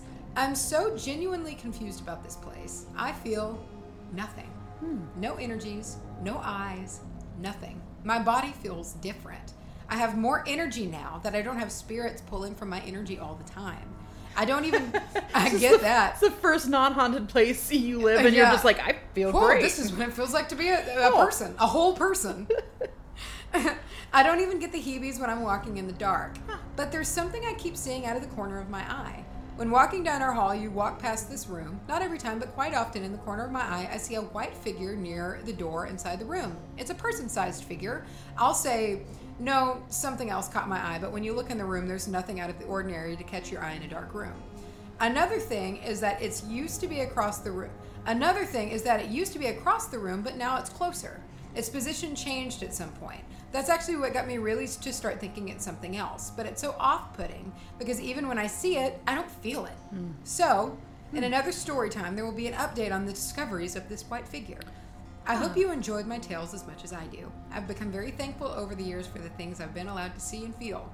The truly, it's truly phenomenal, and I enjoy spreading my stories, spreading my stories, but also hearing others and learning new things about all of this. Oh yeah. Let's uh let's have you guys sound off over on the Facebook coven about what could be happening with this white figure. That's interesting. Yeah. Why you don't feel it, but you can see something there. Maybe if anybody has any um, experiences like that. Also, we are having a lot of car activity happening. Yeah, yeah. A lot of car doors and people walking, kind of talking. So, um, in the past couple of minutes, if you've heard something, we're gonna let it slide. I just, I, I can't. I love the concept of just for the first time ever moving somewhere that didn't have any activity, and you're just like, why? What is this? I have so much time and energy. Our next story comes from Aaron D, and this is titled "Blinded by Fear." My voice did something real gross there. the first memory I have of seeing him, I, I love I the do way that like a good starts. intro. The first memory I have of seeing him was at the age of six. I was living in a farmhouse. Oh, yes, Farmhouses please. are spooky. With my mom, brother, and sister at the time in some little town near Southern California. Oh, SoCal. SoCal. That's what that is, right? Mm-hmm. I always get that confused with um, SoCo. Isn't that like Southern a- Comfort. is- Yes. SoCo. And there's a New York like district that's Oh, okay. s- like Soho. Soho. There we go. Okay. SoCo, Soho, SoCo. and Southern SoCal. Comfort. Okay. SoCal. Sorry, that's where my mind is. I do love time. a good Southern Comfort. It was, in my opinion, an incredible house. It looked like some sort of small church to me. Maybe that's the picture I saw, not from the last spooky. So it did look very much like a church. So it had two stories, but the second one was like a tower that would have held what I imagined was like a church bell. Yeah, it had like that kind of small room mm. where the big bell would have mm-hmm. gone. I was never uh, scared of the house, and again, I thought it was pretty epic. Alongside the orchards and other farmland that just seemed to go on forever, this is picturesque. Mm-hmm. It just felt wonderful to me. The nice, the night I first saw it, or him, I'm still not 100% sure. It was pretty late at night, but I couldn't tell you the exact time. Probably 3 a.m. Probably. I- It's 3 a.m., I must be seeing ghosts. I had woken up to the sound of my Teddy Ruxpin saying, Let's read a story. I'm gonna throw myself out of that Yeah, I window. don't like that. That damn bear had already freaked me out. Ugh. But the fact that it went off when I knew there was no batteries in it, that's a detail, had me freaking out to the point of automatic tears. You seal that in a box and throw it in a lake full You- of concrete. Like you seal it full of concrete and just chunk it. In the and then move away. Yeah. Mhm. I half pulled my blankets over my face, slowly dropping it below my eyes. Maybe my sister. I mean, that is literally the equivalent of like, want to play a game? Like, yeah, yeah. What was it? It was. Let's read a story. Yeah, no. Want to play a game? Read my ass. No. I half pulled the blankets over my face, slowly dropping it below my eyes. Maybe my sister, who was in the room across from me, was messing with me. I looked around my room, trying to squint through the darkness to see if I could see her. I started from the corner where my Teddy Ruxpin sat to my bookshelf in the other corner of the room, and that's when I saw him standing in my doorway. I'm gonna vomit. The bear. I don't think so. Okay, because that I there would be a me-shaped hole, not in, In one the wall, window. but in like eight All of walls, them. just leaving. I don't think you. I'm just thinking of Ted standing there. um, I immediately went. I'm sorry. the bear? um, I immediately went into a deer in the headlights mode, completely frozen in shock. I tried blinking really hard to see if he would disappear, but he didn't. He looked like a tall male figure, but I couldn't make out any other features. He was also completely blacked out like a silhouette, mm. only in 3D. Even in a dark room with no nightlight, I could see him standing there. So, that darker than dark, mm-hmm. you know? The blacker than black. The blacker than black. I was able to get enough strength to pull the blankets over my head, thinking that it would somehow protect me. Yep. I peeked over it one more time, and he was still standing there. I eventually passed out while hiding under my blankets. I assume from the sheer panic and overwhelming film. I think our body does that sometimes. I think it's Yeah. like, look, adrenaline just you're kind just of gonna need to. You're just gonna shut down for a minute. It, Okay. And it's so strange the situations that you just fall asleep Yeah. in. Just terrified. Yeah. And in movies, they'll do that a lot, and you're like, really? You fall asleep? you but do. you do. You absolutely do.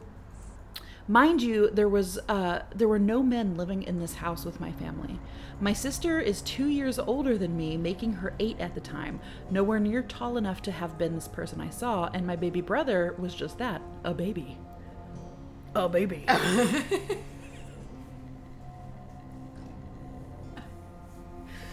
the next morning, I told my mom what I saw, but she dismissed it immediately. Uh, eventually, I let the memory slide away when he didn't show up for the next following nights. It's easy to talk yourself into, like, oh, I dream, I must have dreamed that. Uh, my family and I ended up moving from that house once it was time for the workers to come back and work in the orchards. Though I have memories, ooh, though I have memories of seeing him here and there on and off from the age of six till now, he didn't really make himself stand out in a hey, look at me kind of way So he's just doing his thing. until I got into middle school. Well, also that it wasn't just the house; it's like, He's follow. He's around. you. Yeah.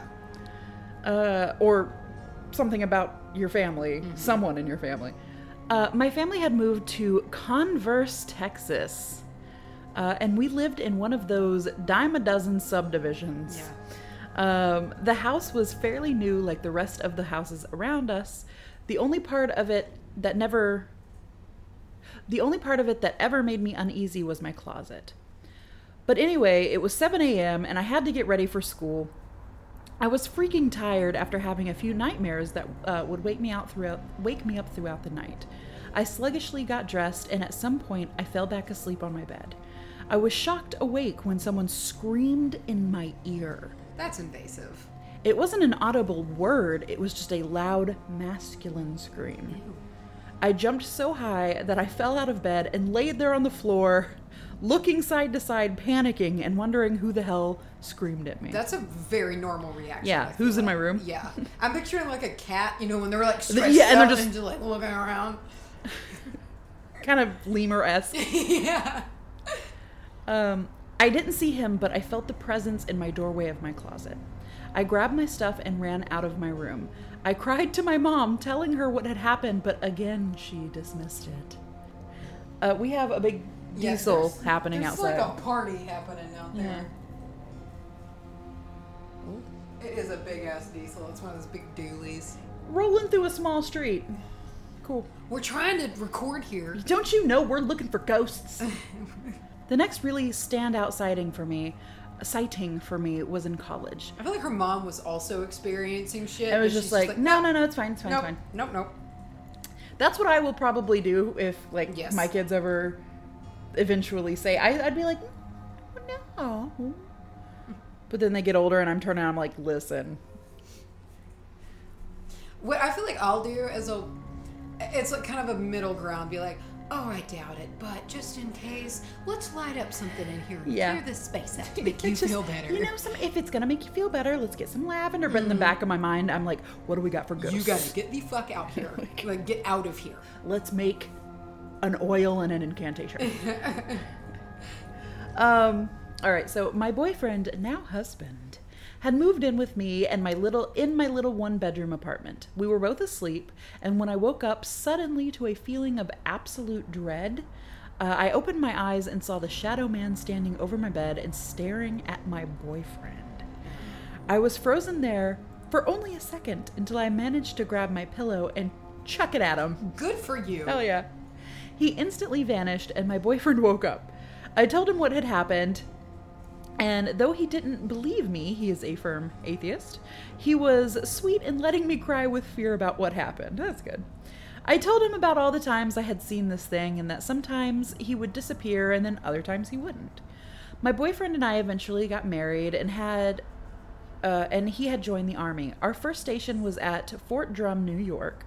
I was only there for three months until I moved back to Texas to stay with my sister until my husband returned from his depl- from his deployment. And lo and behold, what should I see? He's just waiting for him to leave. Mm-hmm. It's like soon he leaves, I'm gonna stand over her again. Did you hear that? I thought that was Clark moving. I saw him move. Did you just make a noise? That may have been the refrigerator kicking in. But you heard it. Yeah. Can't trick me. But you heard it! I was sleeping on the couch in my sister's living room when I woke up to a suffocating sensation. I was able to look at the clock in the kitchen, which was right next to the living room, and it was 3 a.m. The shadow man was once again standing right above me, but I feel like. But I feel this was the first time I felt like I was being crushed. I struggled and struggled to move and to cry out for my sister, and I distinctly remember the feeling of tears pouring down the sides of my face as I panicked. I'm sure it was only a few seconds, but it felt like an eternity.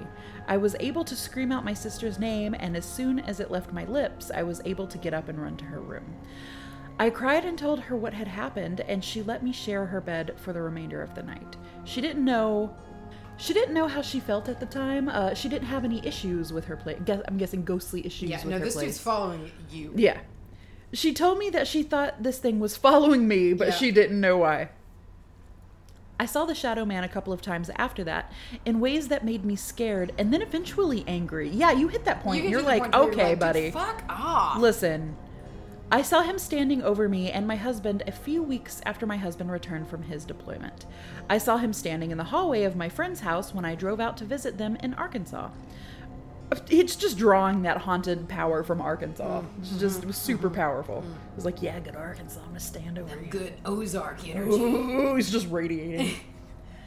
time and time again, he just stood there staring. He didn't walk towards us, didn't reach out, didn't uh, and didn't retreat. It wasn't until recently that my entire perspective perspective of him had changed. Nine months ago, he appeared in my room, bent over me at my house here in Austin, Texas. Austin, Texas. But I don't know why every time somebody's from Austin, Texas, I have to get that excited. But I didn't wake up to him. My husband did. My, Finally. Finally. My very atheist husband, who had never believed in spirits or ghosts. You listening, Clark? He's already looking. He was already looking up, like, I know she's going to look at me. He had never believed in spirits or ghosts, uh, and he had woken up at 3 a.m. to a feeling of an intruder. He looked over to his side where I slept, very pregnant with our son, and saw a tall male figure bent over our bed staring at me and my stomach. Ew. That's when I get mad. Yeah, that's, when I'm it's like, it's enough. It's not just about you anymore. Yeah. My husband, being an ex army int- infantryman, acted in the only way he knew. He jumped over and took a swing at That'd it. be That Hunter. Hunter. yeah. Hunter would immediately wake up and he would do some sort of cover throw distraction. I know he would. and he'd say something sassy like, the fuck out of here, or something. yeah, what was it? You fucking lost! I love that Hunter. You just gave him the Zak Bagans voice. I love that. Oh, Hunter, I'm sorry. Does this Shadow Man want to throw down? um. Okay, so he jumped over, took a swing at it while simultaneously throwing himself over me to protect me and the Yeah. baby. I woke up to him leaning. That's almost as scary to wake up to. You're just the fuck. Whoa. Uh, I woke up to him throwing. I woke up to him leaning over me with his arm arched back in pre punch. I naturally asked him what the hell he was doing. He said that he had a bad dream and told me to go back to sleep. I knew that he had nightmares now and again from his deployment, so I didn't pry. I also didn't tell him that he had startled me from a dream that I had been having. I dreamt that the shadow man had walked into my bedroom from the living room. I felt fear at the first I felt fear at first, but then irritation. This was the first time I had ever thought of saying anything to him. I asked him what he wanted, but he just stood there in silence and just stared. That's when my husband had woken me up. That's interesting. The next day, my husband decided to tell me what he had seen, and I told him about my dream. That's him. I wonder how sassy you were. Uh-huh. Because for me, I would have been like, oh, oh, oh, Oh. you know, get Yeah. the like the mouth. No, you saw him. did You had an experience? Did, did you see him? Hmm. Yeah, I've seen him too. How do you feel? the fear the fear I saw in my husband's eyes was the straw that broke the camel's back for me. Hell yeah. It's enough. as smarmy as you want to be about it, you're like, don't fuck with my dude. Yeah. All right. This is a man who has looked death in the eye and seen death before his feet, and yet now had such concern. Ho- uh, and yet now he had such concern hovering over him like a cloud. Well, because you're dealing with something that's not, it's not bound by boundaries. yeah. You know? And there's no uh, logic to it. Yeah, it just is. Yeah. You know. Uh, I was no longer scared of the Shadow Man. Good. In that moment, I became absolutely livid. I love when a story hits that fever pitch. I reached out to a medium as well as a few other spiritually inclined folks. Three different people gave me three different tarot readings, hmm, and they all seemed to feel that this Shadow Man was not malevolent. I'm sorry, guys, I had to do that a couple of times. that word always gets me malevolent. But rather someone from my past who was trying to contact me. The medium I spoke to gave me the. The medium I spoke to gave me the same conclusion, and mind you, I didn't tell any of them what the other ones had said or thought. Although I was wary of this idea, I gave it a chance. I told myself that the next time I see the Shadow Man, I was going to tell him to kindly fuck off, to leave my home and my family, uh, and leave us alone, and to only approach me if I'm not around my family or in my own home. Okay, so you can come back, but you Yeah. better not come back around me or my, my kids, you know. That time came a few weeks later. I, for the last time as of now, woke up at 3 a.m. and saw him by the end of my bed, just standing there. I felt frozen for only a second, but was able to speak. But when I was able to speak, I told him, I don't know who you are. What's Ne- Liam Neeson say? I don't know who you But I are, find but I will find you. I don't know who you are, but I know we once had a life together before. Whatever, like, oh, okay. That makes sense. I get where we're Yeah. going. Where uh, whatever life we once had together has passed on, and I am living this current life. I need you to stay away from me and my husband, and stay away from me and my son. I will acknowledge you and talk to you when I know my family is 100% safe. If you try to hurt my family, I will fucking end you. Which, now that I think about it, isn't that much of a threat because, you know, He's spirit, yeah. not alive. But he went away when I blinked, uh, and I haven't seen him since then. Sometimes I feel a presence, but I can't say for sure that it is him. I looked at how e- easy he was to just leave when I had asked, and I reflect on all the times that he came to see me before that moment and uh, what else was going on in my life. The time I woke up as a child now feels like a guardian was watching out for me. I will say this because the day we moved out of our farmhouse, my mom and uncle, who had been helping us pack, had discovered signs of a squatter hiding on the property. Someone had been hiding out in the attic and had taken one of my sister's Cabbage Patch dolls, uh, when they found which they found hanging by a noose made of shoestrings.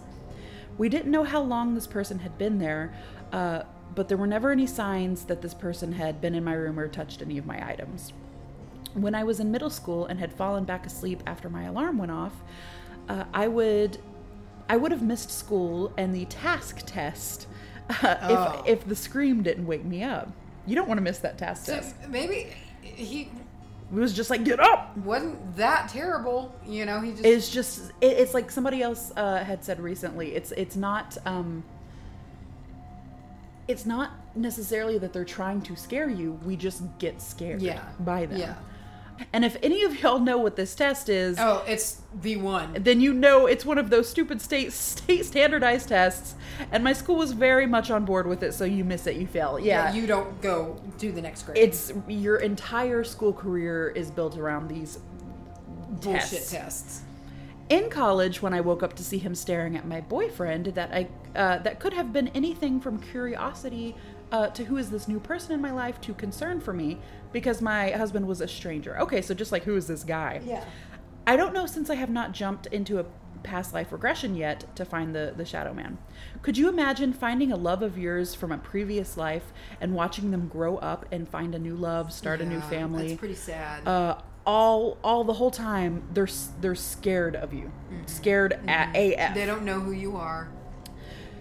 You may wonder how I can dismiss the time it felt uh, like I was being crushed. Well, as that night turned into day, I got a call from one of the wives whose husband was deployed with mine.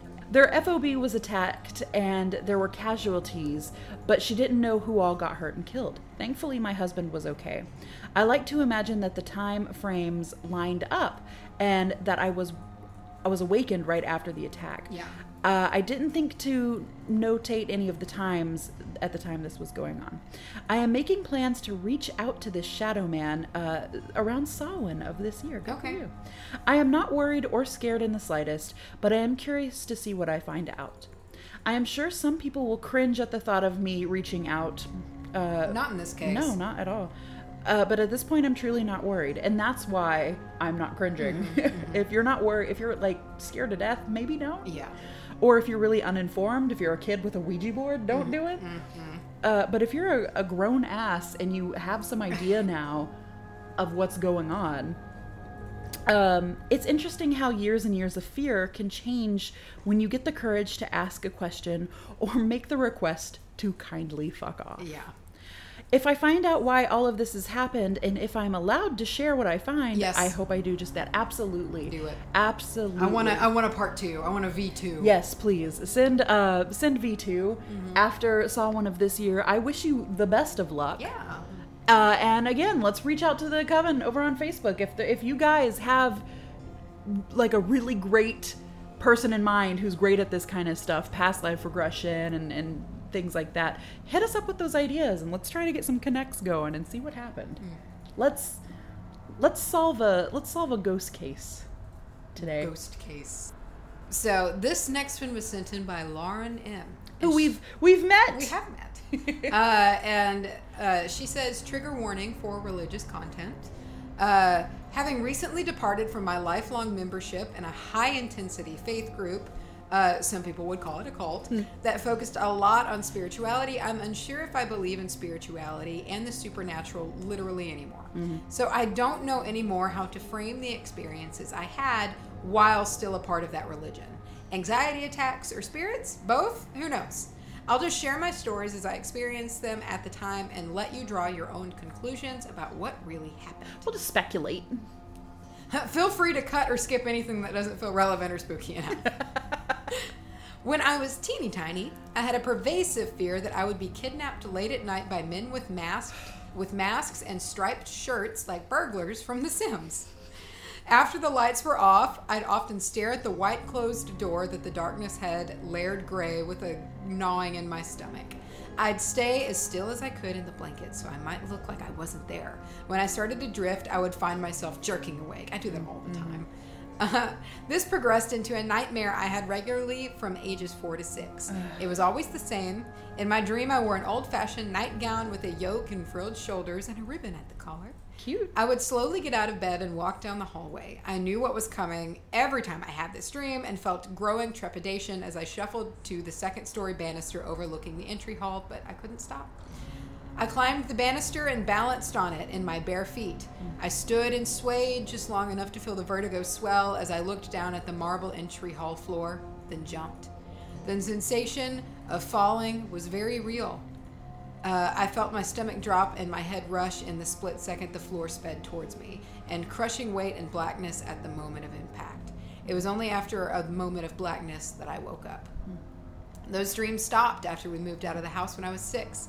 It never occurred to me to check until now, but we were the first people to live in that house after it was built, so there was no history of death there. Oh.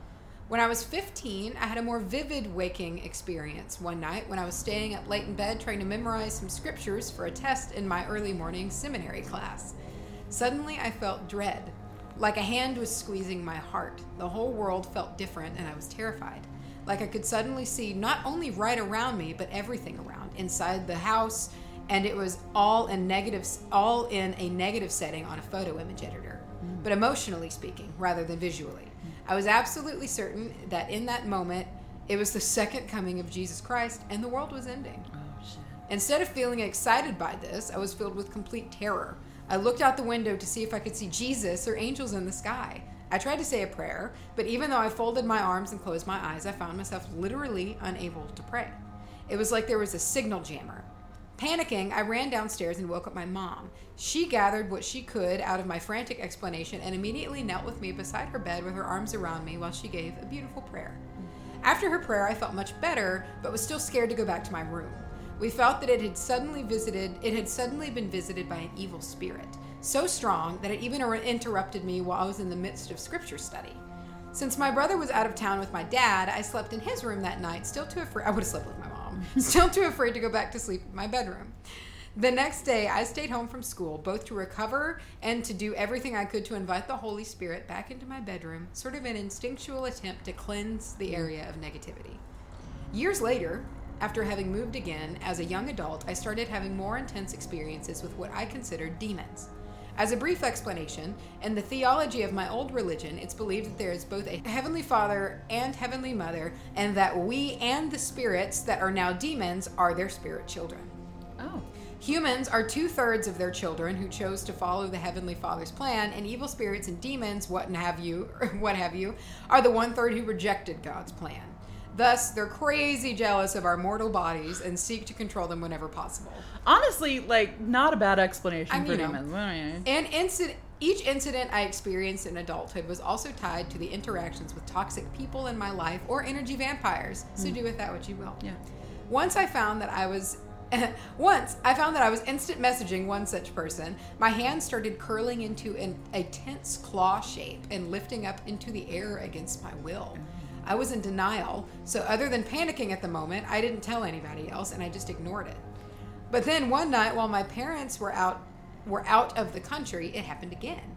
I was lying back in a recliner chatting with another parentheses energy vampire friend online in the living room when I felt a sense of darkness overcome me.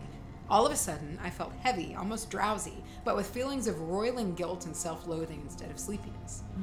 Even though or even typing was difficult because I moved so slow and my limbs felt so heavy.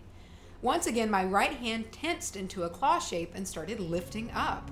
My whole body tensed and was stiff as a board, and my laptop slid off of my lap, lap and fell with a thump onto the carpet.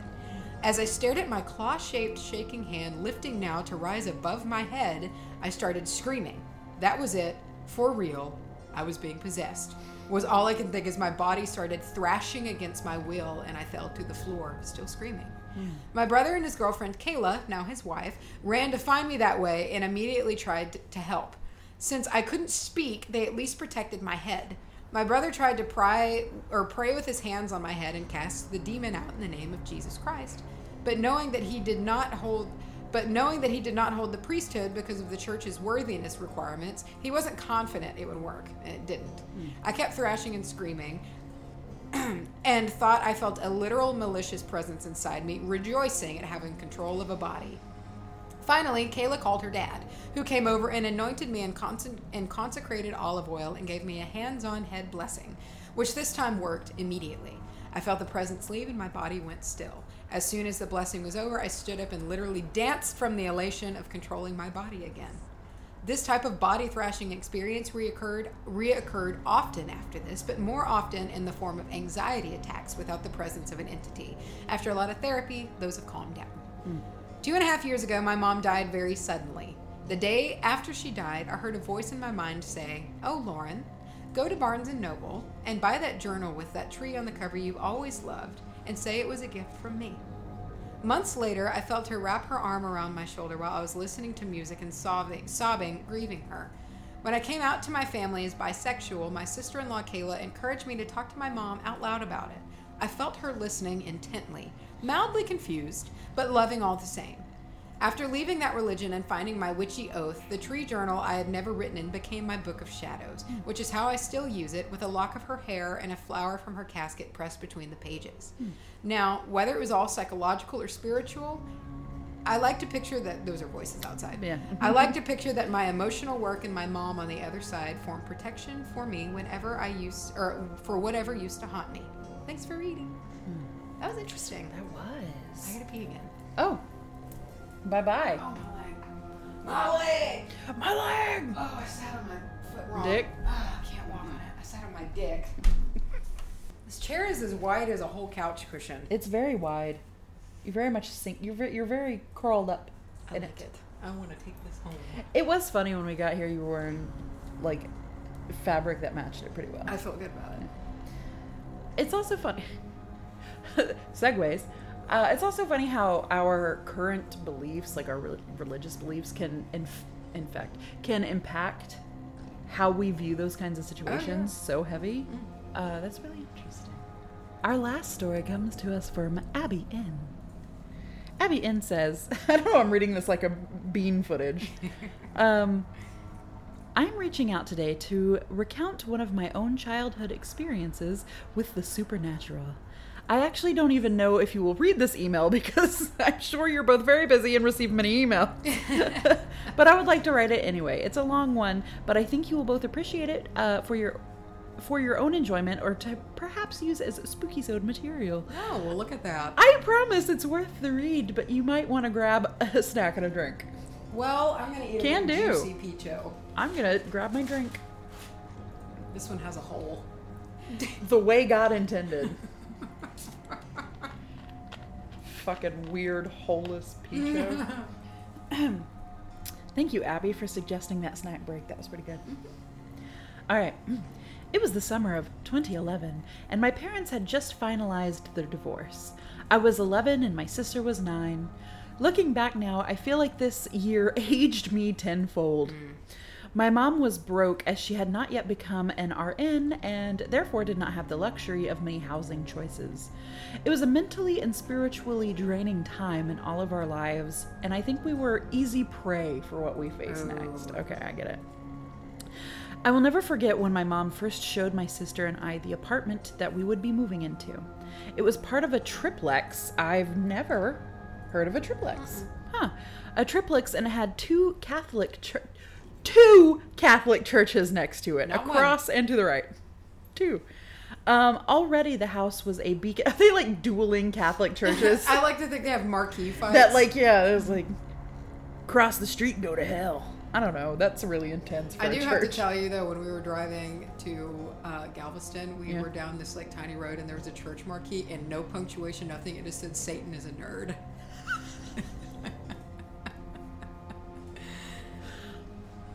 All right, Yeah. I'll allow it. Uh, can we make sure it's that say Satan is a nerd? That's great. Yeah. All right. Already the house was a beacon for spirits. As soon as I entered the house, I was met with a foreboding feeling. The house was old as shit. The wood floors were slanted. Uh, Vehicles. yes. A lot. Loud Or one really long vehicle. the house was old as shit. The wood floors will shut up. God, I like to think someone was just sitting in their car and they're like, I'm gonna wait till she starts talking again. Uh, the wood floors were slanted as the foundation was moving down the hill.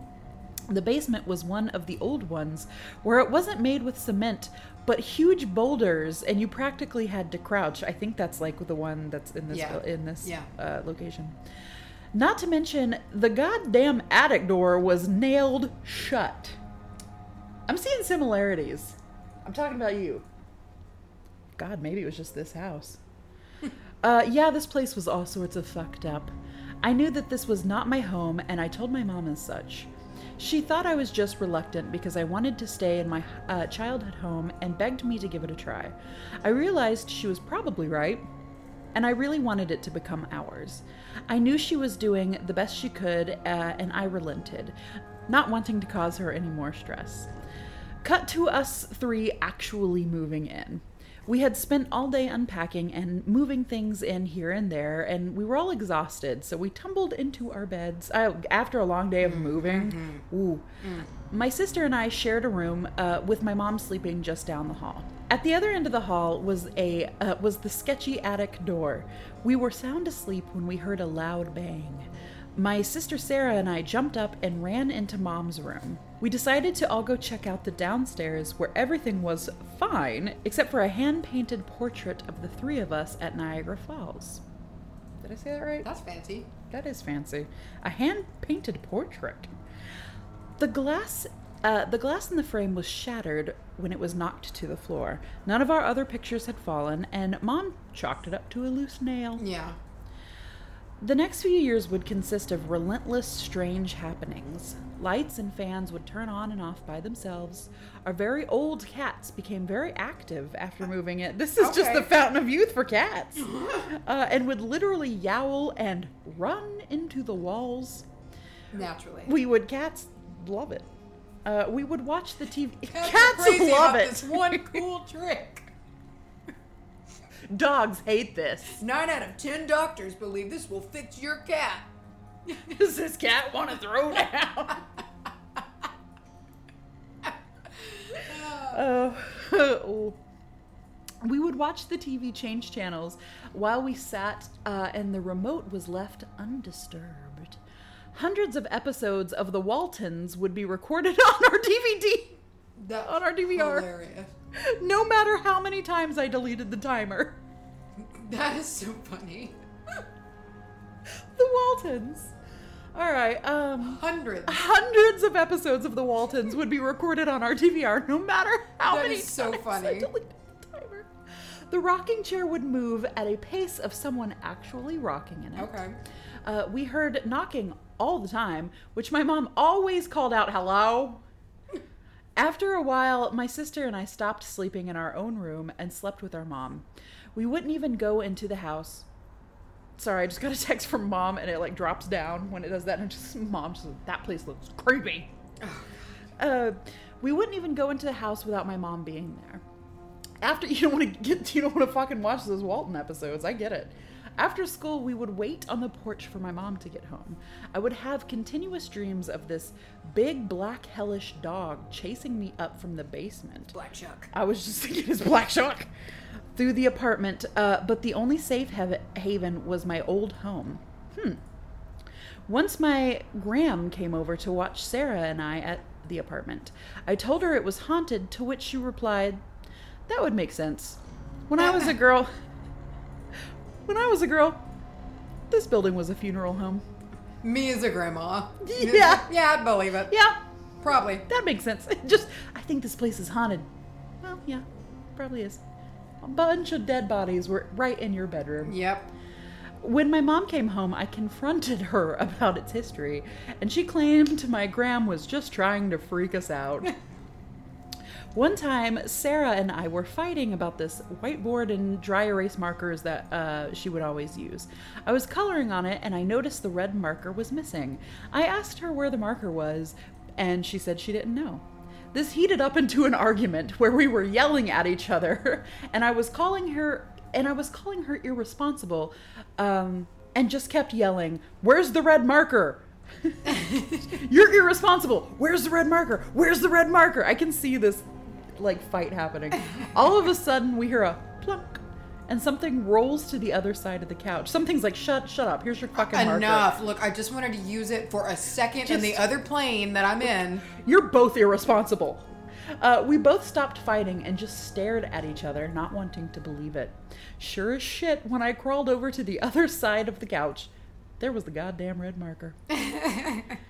By far the scariest thing I ever experienced in that house was when I was trying to fall asleep. As mentioned, I slept in my mom's room and my sister uh, with my sister in the same bed. But uh, I was always closest to the door. Fuck that noise. I had actually trained myself to sleep with my ears plugged because the house would make so much noise and the cats went berserk at night. I was trying to go to bed, but this night my cat was meowing constantly at the closed door. I kept telling her, No way, princess, am I getting out of bed to open the door in the dark. I like to think that the cat's name isn't even princess. Yeah. Just No, princess. way, princess. The cat would not go away for like 15 minutes. Suddenly, the meowing ceased and the doorknob started rattling. Uh, old ass farmhouse doors that need an actual key to Yeah. unlock. Yeah, those metal Yep, yep. clanky bitches. I thought there was no way in hell that Princess is standing on her hind legs shaking the doorknob.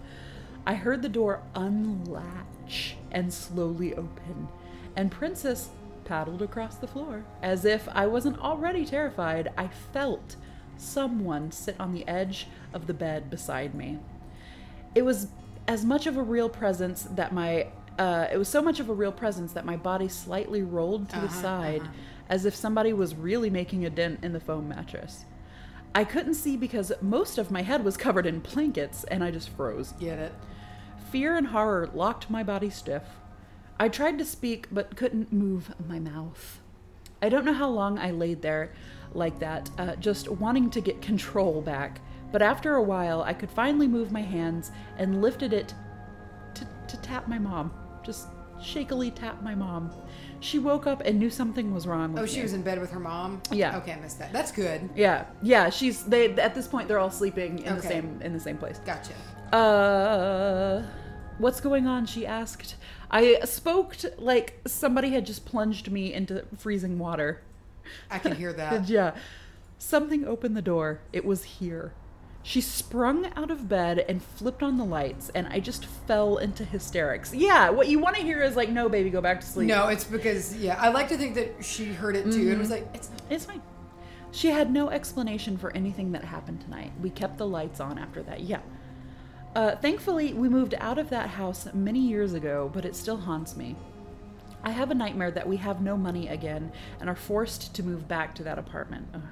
I have never, uh, I have never, and hope to never experience that kind of fear paralysis again.